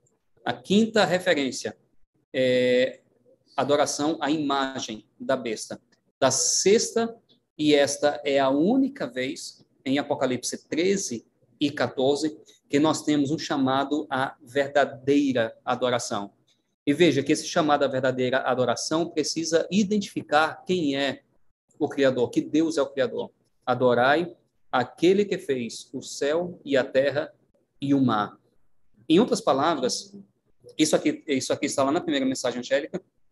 Em outras palavras, a primeira mensagem angélica está dizendo ao mundo o seguinte: adore o Criador e não a criatura. Veja, o, os, os mandamentos de Deus, né, a primeira tábua da lei proíbe a adoração à criatura. Não terás outros deuses diante de mim. São deuses de pau, de pedra, né, outras formas modernas de deuses. Então não terás outros deuses diante de mim. Não farás para ti imagem de escultura. Não farás. Ou seja, o Deus é uma criação humana. Os outros deuses são criação humana. Isso está lá no segundo mandamento. Não farás. Ou seja, o ser humano precisa fazer outros deuses, criatura. Então, enquanto o primeiro e o segundo mandamento proíbem a adoração à criatura, o quarto mandamento relembra: adorem o Criador. Aqui no, no sexto chamado à adoração, nós temos nós temos chamado adoração ao Criador. Adorar aquele que fez o céu e a terra e o mar. Nos, na sétima referência a adoração nessa, nessa sessão de Apocalipse, nós temos novamente adoração à besta e à sua imagem, e na oitava referência também adoração à besta e à sua imagem. Curiosamente, pode ser que seja uma coincidência, mas curiosamente nós temos sete referências à falsa adoração em Apocalipse 13 e 14. Isso é curioso porque o número 7 é o número do verdadeiro, não é o número do falso. Mas nós temos sete referências à falsa adoração em Apocalipse 13 e 14. E nós temos apenas uma referência à verdadeira adoração. E esta única referência à verdadeira adoração é, de fato, a sexta referência numa sequência de oito referências. Pode ser que seja coincidência, mas, é, particularmente, eu acredito que poucas coisas são coincidência, são coincidências em Apocalipse. Então, pode ser que seja, seja uma coincidência, mas o fato de de João apresentar sete referências à falsa adoração e apenas uma referência à verdadeira adoração, e essa única referência é a sexta, e o seis é o número do falso, com isso João pode estar indicando o seguinte, que Apocalipse 13 e 14 aponta para um tempo na história em que o falso vai parecer verdadeiro e o verdadeiro vai parecer falso. João aponta para um tempo na história que nós teremos uma verdadeira inversão de valores uma completa inversão de valores. O, o Criador, o Criador é, deixa de ser adorado para os habitantes, é, quando os habitantes da Terra adoram a criatura. Mas a tríplice mensagem angélica está convidando o mundo a, a reverter essa falsa adoração. Ou seja, nós somos chamados a adorar aquele que fez o céu, a terra e o mar. Aqui nós temos, como nós já falamos na primeira aula, nós temos uma alusão a Êxodo capítulo 20 e o verso 11. Também comentei na primeira aula que quando o autor do Novo Testamento aponta para um texto do Antigo Testamento, ele não está pensando apenas nessa passagem em si. Ele está pensando no contexto mais amplo. E qual é o contexto mais amplo de Apocalipse 20, verso 11? Isso aqui é o coração do decálogo. É uma referência ao sábado. Na verdade, João está pensando na lei de Deus como um todo no decálogo como um todo. Então, o tema da adoração está inteiramente ligado com o tema da lei de Deus. Então, esses quatro temas estão ali em Apocalipse 12 a 14. Nós temos uma linguagem bélica, nós temos uh, o juízo investigativo pré-advento, nós temos os dez mandamentos, nós temos o tema da adoração. Bom, como é que o remanescente reage a tudo isso? eu já, é, na primeira aula, nós já vimos uma relação entre Apocalipse 10 e Apocalipse 14. O remanescente age, reage a essa oposição e a esse momento de guerra e de conflito com uma missão. É assim que o remanescente age, reage. Ele prega o evangelho eterno. Né? Então, nós vimos aqui que a comissão do capítulo 10 se desenvolve no capítulo 14. Enquanto no capítulo 10 nós temos a comissão, no capítulo 14 nós temos qual é a obra do remanescente. O que, que o remanescente faz? O remanescente apresenta uma mensagem ao mundo inteiro. Como é que o remanescente reage à oposição que é apresentada no capítulo 13?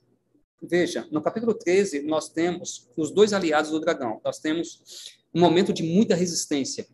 Quando a gente compara o capítulo 10 com o capítulo 14 de Apocalipse, nós vemos várias semelhanças. Quando você compara o capítulo 14 com o capítulo 13, você também vê algumas semelhanças entre esses dois capítulos. Por exemplo, no capítulo 13, verso 6, você tem é, a marca sobre a mão direita ou sobre a fronte. No capítulo 14, verso 1, você tem na fronte escrito o nome e o nome de seu pai, o nome do cordeiro e o nome de seu, é, e o nome de seu pai. Na verdade, o texto aqui está falando que o caráter de Deus e de Cristo se reproduz no remanente, ok? Da mesma forma, é, o, o, o caráter da besta se reproduz nos seguidores da besta. Aliás, Apocalipse 13 mostra que a marca, o número e o nome são exatamente a mesma coisa. Né? É, ele, o Apocalipse 13 coloca essas três palavras em conjunto: marca, número e o nome. E o que, que é o nome? É o caráter. Tá? Eu posso mostrar o texto para vocês aqui em Apocalipse 13. Vamos pegar aqui. É, deixa eu pegar aqui. Apocalipse 13 e o verso, deixa eu ver aqui, e o verso 17, está aqui, ó. Para que ninguém possa comprar ou vender, fique atento a isso aqui, para que ninguém possa comprar ou vender, senão aquele que tem a marca. Mas veja que interessante, não é somente a marca, é o nome ou o número. Então, marca número um, nome número 2 e número número 3 basicamente são a mesma coisa. Ou seja, ao receberem, ao, aos, ao, ao, os adoradores da besta receberem a marca da besta, na verdade, eles estão permitindo que o caráter da besta se reproduza neles, que o nome da besta se reproduza neles. Então, veja, assim como o remanescente tem na fronte escrito o seu nome, o nome do cordeiro e o nome do seu pai, ou seja, o caráter de Deus se reproduz neles, da mesma forma, os seguidores da besta têm o caráter da besta reproduzido neles. Aqui em Apocalipse 13, versos 13 a 15, nós vemos a adoração à besta por força e engano. Mas no capítulo 14, nós vemos a adoração a Deus em resposta ao caráter de Deus. Deus é santo. Deus é o Criador. Ele merece a nossa adoração. Esse tema é desenvolvido no capítulo 15, eu já mostrei para vocês como a gente percebe a conexão entre o capítulo 14 e o capítulo 15. No capítulo 13, verso 7, nós temos aqui autoridade sobre cada tribo, povo, língua e nação. Na verdade, irmãos, isso aqui é uma resistência à comissão lá de Mateus, capítulo 28, versos é, 18 a 20, quando Jesus diz assim: Toda autoridade me é dada no céu e na terra. Portanto, ide fazer discípulos de todas as nações. Aqui a besta, ela resiste a essa autoridade de Cristo, né? E ela tem, então, o dragão dá à besta autoridade sobre cada tribo, povo, língua e nação. Então, veja que uh, existe uma resistência uh, ao trabalho missionário do remanescente. Isso acontece aqui no capítulo 13. Em contrapartida, como é que o remanescente reage? O remanescente continua pregando o evangelho eterno a cada nação, tribo, língua e povo. Então, enquanto o dragão dá autoridade sobre cada tribo, povo, língua e nação, as mesmas palavras que aparecem aqui em Apocalipse 14, 6, embora não na mesma ordem. Então, enquanto o dragão resiste a isso aqui, e ele quer impor adoração universal, o que, que o remanescente faz em Apocalipse 14? O remanescente prega o evangelho eterno. Enquanto em Apocalipse 13 é, se encontram mentiras na boca da primeira besta e na boca da segunda besta, em Apocalipse 14, 5, não se achou mentira na boca dos seguidores do Cordeiro. Então você percebe que existe uma relação muito grande de Apocalipse 14 com Apocalipse 13. Na verdade, Apocalipse 14 é o clímax de um tema que vem sendo trabalhado a partir de Apocalipse 10. Você vê a relação entre Apocalipse 10, Apocalipse 14, você vê uma relação entre Apocalipse 13 e Apocalipse 14. Apocalipse 14 é o desenvolvimento de Apocalipse 10, a contraparte de Apocalipse 10, no sentido de que em Apocalipse 10 você tem a comissão do povo remanescente, em Apocalipse 14 você tem a explicação do que o remanescente faz, qual é a obra do remanescente, o que, que eles pregam, qual é a mensagem. Em Apocalipse 14 nós temos também a contraparte da obra das duas bestas de Apocalipse 13. Enquanto essas duas bestas estão desenvolvendo uma obra na terra para forçar os habitantes da terra a adorarem o dragão e a própria besta. Em Apocalipse 14, você tem o remanescente, atraindo a atenção do mundo para a verdadeira adoração, que é a adoração, é, adoração a Deus. Nesse contexto de resposta ao remanescente, nós encontramos a declaração de João no capítulo 14, verso 12. Vocês lembram muito bem o texto. Aqui está a perseverança dos santos, aqui estão os que guardam os mandamentos de Deus e a fé em Jesus. Três coisas aparecem aqui nesse texto que estão relacionadas com a perseverança dos santos. Primeiro, a perseverança dos santos envolve fidelidade a Deus. Eles obedecem aos mandamentos e isso, logicamente, inclui o mandamento do sábado. Embora João não cite diretamente o sábado, é, em Apocalipse 12, 17, Apocalipse 14, 12, em Apocalipse 14, 7, mas isso está logicamente implícito lá. Isso está claro lá quando ele faz referências a Êxodo 12, 11. Em Apocalipse 10, 6, nós temos uma alusão clara a Êxodo 12, 11, e em Apocalipse 14, 7, nós temos uma alusão clara a Êxodo 12, 11. E o que, que você encontra em Êxodo 12, 11? O mandamento do sábado. Vamos ler rapidamente aqui, somente para a gente relembrar. Êxodo 12, 11. Olha, é, não, 12, Êxodo, perdão, 19, Êxodo 20, quase que eu estou esquecendo, Êxodo 20, 11, perdão. Porque em seis dias fez o Senhor os céus e a terra, o mar, a mesma expressão que aparece lá em Apocalipse 10, 6, e tudo que neles há. E ao sétimo dia descansou, por isso o Senhor abençoou o dia de sábado e o santificou. Então nós temos uma alusão clara a Êxodo 20, 11, perdão, eu acho que antes eu mencionei Êxodo 12, 11, nós temos uma alusão clara a Êxodo 20, verso 11, tá? Uma alusão ao sábado, e nós temos em Apocalipse 12, 17 Apocalipse 14, 12 uma alusão clara aos mandamentos de Deus, logicamente incluindo o sábado. Segunda coisa, a perseverança dos santos envolve resistência diante da opressão. Então, no capítulo 13, nós vamos ver um decreto dominical em um decreto de morte. Mas o remanescente resiste firmemente. Terceiro ponto, a perseverança dos santos também envolve zelo missionário. Então, a perseverança dos santos em Apocalipse 14 e 11 deve ser compreendida à luz de Apocalipse 14, versos 6 a 11. Exatamente o que veio antes. Ou seja, a tríplice a tríplice mensagem angélica. Então, eu tenho que entender essa perseverança dos santos em relação a tríplice mensagens angélicas, conforme eh, a tríplice mensagem angélica, conforme é mencionada em Apocalipse 14, verso 6 até o verso 11. Então, a perseverança dos santos envolve também zelo missionário, ou seja, a pregação da tríplice mensagem angélica. Então, em resumo, a perseverança dos santos envolve fidelidade, resistência e zelo missionário. Então, tudo isso são coisas a serem, a serem desenvolvidas pelo remanescente. Bom, nós estamos caminhando para o final. É, nós falamos sobre a questão da, de guerra, de batalha, mas quando nós seguimos em Apocalipse, nós temos a garantia de que nós estamos do lado vencedor. Apocalipse 17, verso 14, para mim, um dos textos mais bonitos de Apocalipse.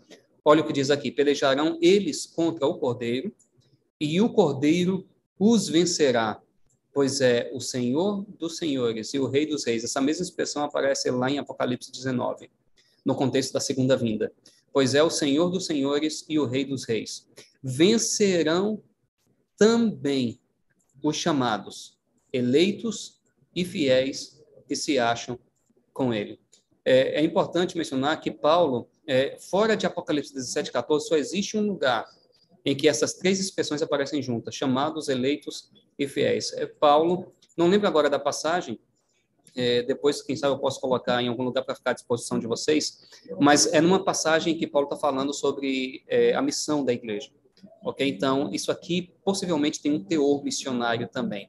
Os chamados, eleitos e fiéis que se acham com ele, aqueles que se acham com Cristo. Isso nos leva para Apocalipse 14, verso 5. Verso 4, perdão, que fala sobre os, o, o, o é, os seguidores do Cordeiro que o seguem aonde quer que ele vá. Então, esses são chamados eleitos e fiéis. Essas pessoas esses que seguem a Cristo onde, onde quer que ele vá, são os mesmos que anunciam a tríplice mensagem angélica. Existe um fim glorioso para aqueles que são fiéis a Cristo. Nós temos garantia de vitória. Né? Nós temos a segurança de que nós estamos do lado vitorioso. Cristo vencerá, mas ele não vencerá sozinho. A vitória dele é compartilhada com os chamados, eleitos e fiéis, todos aqueles que se acham, todos aqueles que se acham com ele. Bom, aqui nós finalizamos, nós finalizamos e vamos verificar então se nós temos algumas perguntas. Ei. Temos sim, pastor. Nós temos perguntas bem interessantes aqui. Sempre foram acontecendo, nós fomos tomando aqui registro de algumas. É, introduzindo esse segundo momento, é, por que será? É uma, uma, é uma pergunta que vai mais na linha da curiosidade aqui. Por que será que Apocalipse capítulo 11, versículo 1, menciona que se mede os santuários que adoram nele e não se menciona o medir do átrio exterior. Haveria alguma observação quanto a isso? Então, eu acredito que o texto, é, o texto deixa isso mais ou menos claro, né? Vamos aqui, Apocalipse 11, verso 1. É, na, na, verdade, o verso 2, né? Mas deixa de parte o átrio exterior do santuário e não messas, porque foi ele dado aos gentios. Tá? Então, veja, a, a questão aqui, o, o, o, que, o que de fato acontece no juízo é Deus é, buscando vindicar o seu povo. O, o, livro de Daniel diz que o juiz é em favor dos santos do Altíssimo e ele é contra Babilônia né, contra é, os poderes, digamos assim, que se posicionam contra, contra Deus e o seu povo. Então, na verdade, a, o objetivo do juízo é vindicação do povo de Deus, é salvação do povo de Deus. É por isso que o, astro, o, o, astro, o, o ato exterior fica de fora, porque o foco é a salvação do povo de Deus. Esse é o objetivo do juízo, tá bem? É, a atividade primária de Deus no juízo é salvar. Ele condena o pecador, né? Mas a atividade primordial do juízo é salvação. Então, por isso que é mencionado que o ato exterior fica de fora, porque o foco do juízo é a salvação, é o selamento do povo de Deus. O texto tem que ver ali com selamento. O, as pessoas que estão fora do santuário, é, elas não são seladas. Tá certo? Então, por isso que elas não são medidas. Ok? Porque a medição ali tem que ver com selamento, Deus está trabalhando pela salvação do seu povo. Que muito boa e muito boa resposta, pastor. Ótimo. Gostei demais. Explica um pouco mais sobre a expressão não haverá mais tempo. Você falou de, de um tempo profético. O que seria isso? Ok. É então, quando a gente fala de tempo profético, nós estamos falando das profecias de tempo de Daniel, né? Quando a gente lê o termo cronos, como eu mencionei, lá em Apocalipse 10, 6, é, algumas versões da Bíblia traduzem cronos como demora, tá? Mas essa é uma tradução que não leva em consideração o contexto por trás de Apocalipse 10. Nós vimos que o contexto por trás de Apocalipse 10 é Daniel 12, e aquela profecia de tempo, um tempo, dois tempos e metade de um tempo. Então, quando nós estamos falando de tempo profético, nós estamos falando das profecias de tempo de Daniel. Então, quando o anjo diz não haverá mais tempo, então não haverá mais, logicamente, a gente tem que entender tempo profético. Ou seja, as profecias de tempo de Daniel, por que não há mais tempo profético? Só existe uma forma de explicar isso. É porque as profecias se cumpriram. Aquelas profecias de tempo se cumpriram. Nós estamos falando é, da, de, dos 1.260 dias, que se cumprem em 1798. Nós estamos falando das 2.300 tardes e manhãs, que se cumprem em 1844.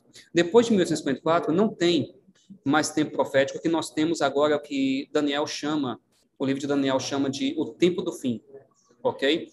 Depois do cumprimento dessas profecias de tempo nós temos então o tempo do fim, não tem mais tempo profético porque as profecias se cumpriram e aí o evangelho o evangelho é pregado com mais intensidade nesse período da história da salvação. Tá? Então, tempo profético tem que ver com profecias de tempo, as profecias de tempo de Daniel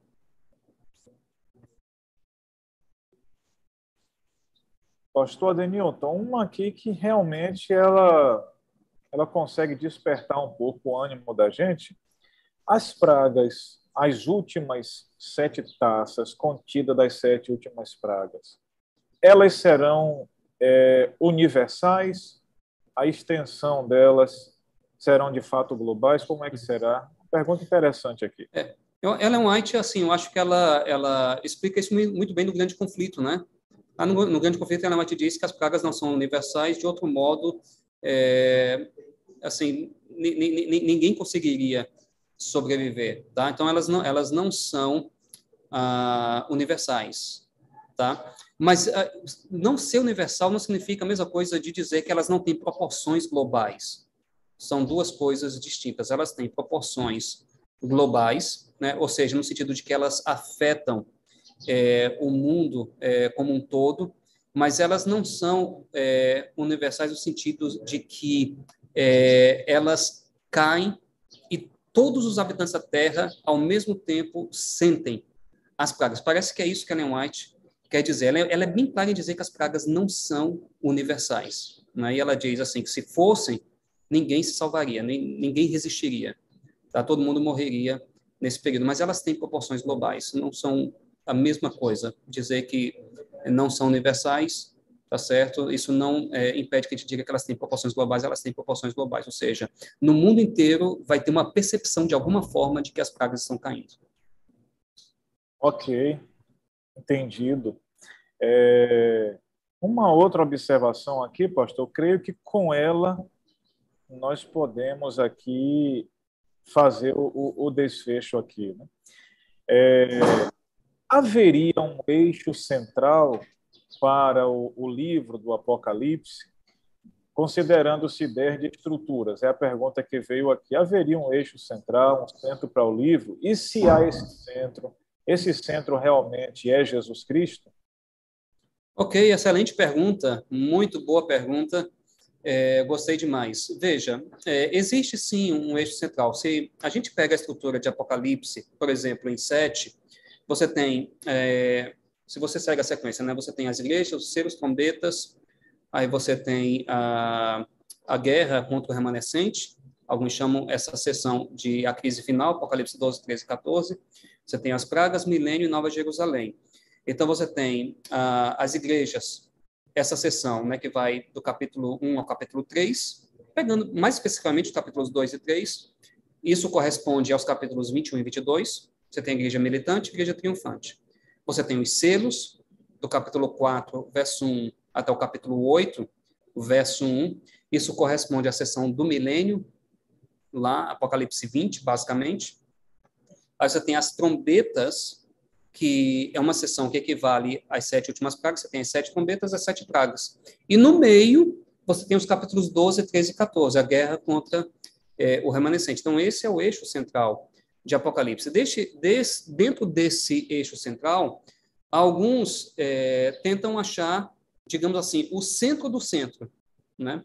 Alguns dizem que está no capítulo 12, outros dizem que está no capítulo 14. Alguns dizem que o, o centro é o capítulo 12, verso 7 a 11, outros dizem que é o capítulo 14, verso 6 a 11, tá bem? É, eu diria assim, é melhor a gente dizer o seguinte, que existe um eixo central, sim, dos capítulos 12, 13 e 14, tá? Esse é o eixo central de Apocalipse. É possível que dentro desse eixo central a gente encontre outro centro, né? Como eu disse, tem gente que diz que o centro é capítulo 14, versos 6 e 7. É o evangelho eterno sendo pregado. Outros dizem que é, é o capítulo 12, verso 11, e eles o venceram pelo sangue do Cordeiro, tá? Então, talvez nós poderíamos dizer que existem esses eixos dentro do eixo central, mas com segurança nós podemos dizer que os capítulos 12, 13 e 14 são o eixo central do livro. Perfeito, né? Aquela ideia do grande conflito que vai ser levado a termo e cuja vitória já está assegurada àqueles que estiverem ao lado do Cordeiro. Né? Amém, amém. Louvado seja Deus. Especial, né? Coisa Amém. maravilhosa isso daí. Amém. Para a sua observação, pastor, aí é uma questão, é uma questão minha. É, pouco considerando-se, evidentemente, a, a, sua área de estudos e ao tempo dos seus estudos quanto a isso daí, uma observação que eu submeto de minha parte. Olhando para o livro como um todo, às vezes eu costumo perceber, de fato, aquela ênfase na parte histórica e uma outra ênfase do livro para a, a ideia de escatologia. Me parece, pastor Adenilton, que a parte histórica ela acaba priorizando uma introdução com a visão do Cristo glorificado. Nós temos lá o capítulo 1, Cristo glorificado, que é apresentado. Capítulo 5, capítulo 4, 5, né? Perfeito. Aquela visão lá, andando entre os candeiros de ouro, o Cristo glorificado. E o, o livro vai concluindo essa etapa de fase histórica, apresentando o Cristo glorificado de novo aí com o pé sobre o mais sobre a terra. Então, a parte introdutória, o livro introduzindo-se com ele e chegando ao, à conclusão da parte histórica com a reapresentação dele, o Cristo glorificado. Com a segunda parte, portanto, apresentando a ideia do reino e igreja na mulher gloriosa, capítulo 12, e que ao final uma outra manifestação de mulher gloriosa, Nova Jerusalém acontecendo me parece que nós temos assim uma ideia de duas grandes ênfases no livro, que seria o Cristo e sua igreja, o Cristo e o seu reino, que constitui de fato ali uma preocupação para a mensagem, né? Uhum. Faria sentido isso daí, meu nome? Eu acho que faz todo sentido. faz todo sentido assim na a gente tem uma ênfase em Cristo é, frequente né e, e realmente o Cristo glorificado capítulo 1 quando a gente lê ali a partir do verso 12 até o, o verso 29, toda aquela, aquela simbologia que aparece ali, e a gente vai para o Antigo Testamento para buscar toda aquela simbologia, toda aquela fraseologia no Antigo Testamento, a gente percebe que aqueles termos são aplicados a Yahvé no Antigo Testamento, a gente tem realmente ali uma prestação da divindade de Cristo, né? Isso é um tema muito rico em Apocalipse, quem sabe em algum momento a gente poderia falar mais sobre isso, mas é um tema muito rico em Apocalipse, a divindade de Cristo ali no capítulo 1. João deixa evidente que Jesus ele, ele, ele merece o título de Yahvé do Antigo Testamento. Então é a glória de Cristo realmente ali aparecendo. No capítulo 5, você tem a, a cena de, de entronização né? E Jesus é louvado no capítulo 5, assim como o Pai é, é, é, louvado no capítulo 4 pela criação. O Pai é louvado no capítulo 4 pela, pela criação, porque ele é o Criador. Jesus é louvado no capítulo 5, porque ele é o Redentor. Então, isso aponta também para a glória dele. No capítulo 5, verso 12, você tem uma sequência de, por assim dizer, sete presentes que ele recebe em sua atualização, e são presentes que apontam para a glória de Cristo, isso se repete no capítulo 7, verso 12, e no capítulo 10, aquele anjo, é, assim, é Cristo, né? É Cristo, é, assim, nós temos é, um comentário de Ellen White, né, que, que, que dá a entender claramente que é Cristo, e do ponto de vista bíblico também existem várias evidências de que é Cristo glorificado, também aparecendo ali, e a sua atuação de maneira global, né? A sua atuação de, de, de, é, assume proporções globais. No capítulo 5, verso 6, já ficou claro de que ele age no mundo todo por meio do Espírito. Então, que, o que João está fazendo em Apocalipse é exatamente o que ele fez no Evangelho, mostrando que, é, que Cristo vai agir na igreja por meio do Espírito.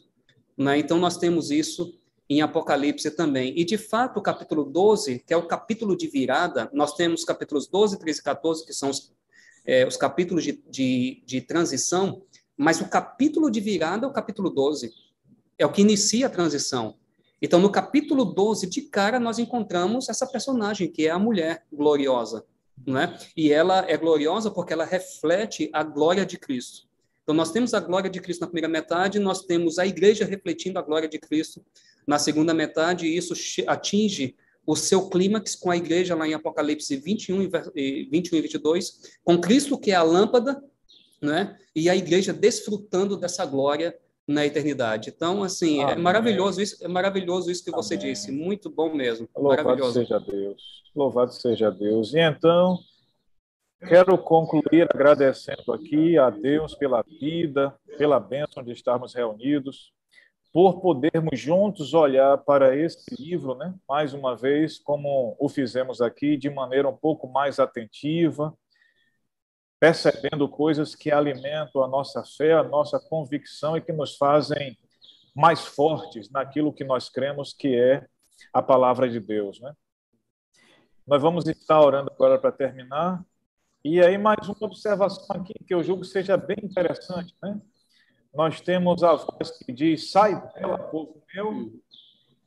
Para sair de uma mulher, sai dela, povo meu, e o chamado, né? O Espírito e a noiva dizem: vem, vem, venha para o caminho certo. Uhum. Saiam daquela que cai e para aquela que permanece para sempre, né? Aquela que reflete a glória do Cordeiro. Então, nós queremos agradecer muito a, a, ao nosso Senhor pela luz que tem dado aqui, né? A tudo quanto foi mencionado que realmente fortalece nossa fé, fortalece nossa convicção, a percepção não de animais, mas a percepção daquele que, que é o nosso Senhor, o nosso Salvador, em meio à crise, em meio à demanda, ele se faz presente ali. Ele está conosco e já já, dentro em pouco tempo, estaremos no Monte Sião ao lado dele para todo sempre, né? Com fé em Deus. Pastor Adenildo, nossa gratidão, muito obrigado mesmo. E nós queremos que você nos entregue a Deus em oração para a gente concluir o nosso momento aqui. Só antes de você fazer a prece de encerramento, meus bons amigos, o link para a chamada esteve aí ao longo do dia.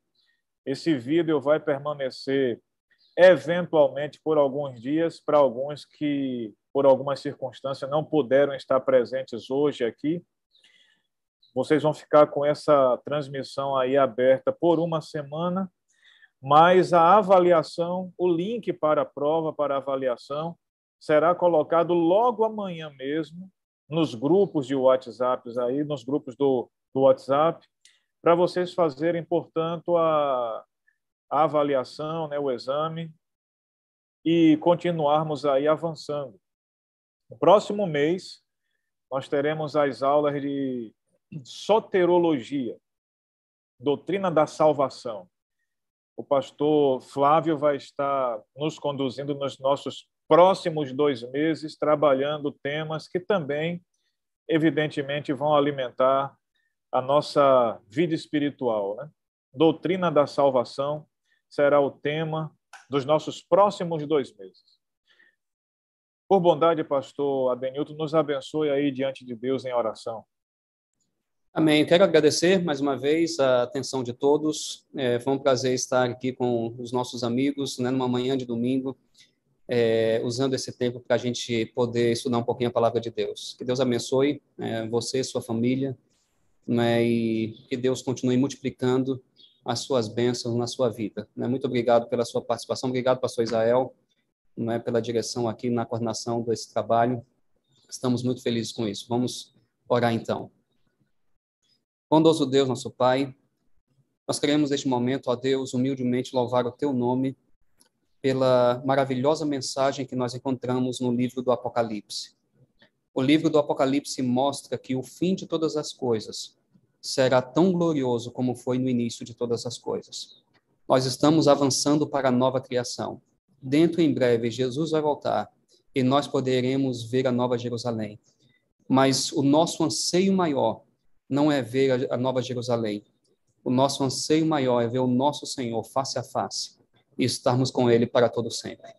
Enquanto esse dia não chega, ó Deus, por favor, nos dê a fé necessária para enfrentarmos os desafios que temos aqui. Há irmãos nossos sofrendo em Recife, por eles pedimos mais uma vez a tua bênção e a tua misericórdia. Que o Senhor derrame, ó Deus, o bálsamo consolador do céu sobre eles e que o Senhor movimente a sua igreja para ajudar a atender às necessidades desses nossos irmãos. Ó Deus, por favor, derrama a tua bênção sobre cada um de nós, que possamos erguer a nossa cabeça para o céu, na certeza de que de lá vem a nossa salvação, a nossa redenção, na segurança de que em breve Jesus vai voltar e nós sairemos deste mundo tenebroso e iremos para o país das luzes. Ó Deus, por favor, não permita que nenhum dos que estão participando aqui neste momento, que ninguém perca esse momento mas que todos nós estejamos prontos e de braços abertos para o nosso Redentor, retornando nas nuvens dos céus. Nós nos colocamos nas tuas mãos para fazer o teu trabalho aqui na terra enquanto esse dia não chega. E pedimos humildemente a unção do Espírito Santo para que possamos fazer esse trabalho segundo a tua vontade, na tua força e no teu poder, e não na sabedoria humana e não na força humana. Nós nos colocamos à tua disposição, Senhor, para fazer a tua obra. Pedimos mais uma vez a tua bênção para todos os participantes, aqueles que eventualmente irão ouvir essa aula. Pedimos que o Senhor esteja com cada um deles e com suas famílias. Nós nos colocamos nas tuas mãos e o fazemos agradecidos em nome de Jesus. Amém. Amém, amém. Louvado seja Deus. Que alegria os amigos estão percebendo, né, pela graça de Deus, que as informações que estão sendo dispostas aqui, nós não temos essas informações em língua portuguesa. Tem coisas que estão sendo passadas aqui que, de fato, esse público está sendo os que estão recebendo em primeira mão. Né? Informações aqui que vocês não vão encontrar por aí, que não se encontram por aí. E nós louvamos a Deus por isso por essa gama de informações saturadas, saturadas com a boa intenção, com o Espírito Santo de Deus, bem dirigidas, né? com conteúdo presente, atualizado. E repito, os irmãos estão recebendo em primeira mão por aqui, graças a Deus. Nós vamos continuar recebendo ainda né? outras, outras e outras bênçãos, maiores e cada vez maiores a, a, ao passar do tempo. E nós convidamos você que permaneça firme, né? motivado. Mais conhecimento significa buscar mais intimidade com o Senhor. Conheçamos e prossigamos em conhecê-lo, diz a palavra de Deus. Quero agradecer também aqui aos nossos meninos, a equipe de apoio, né?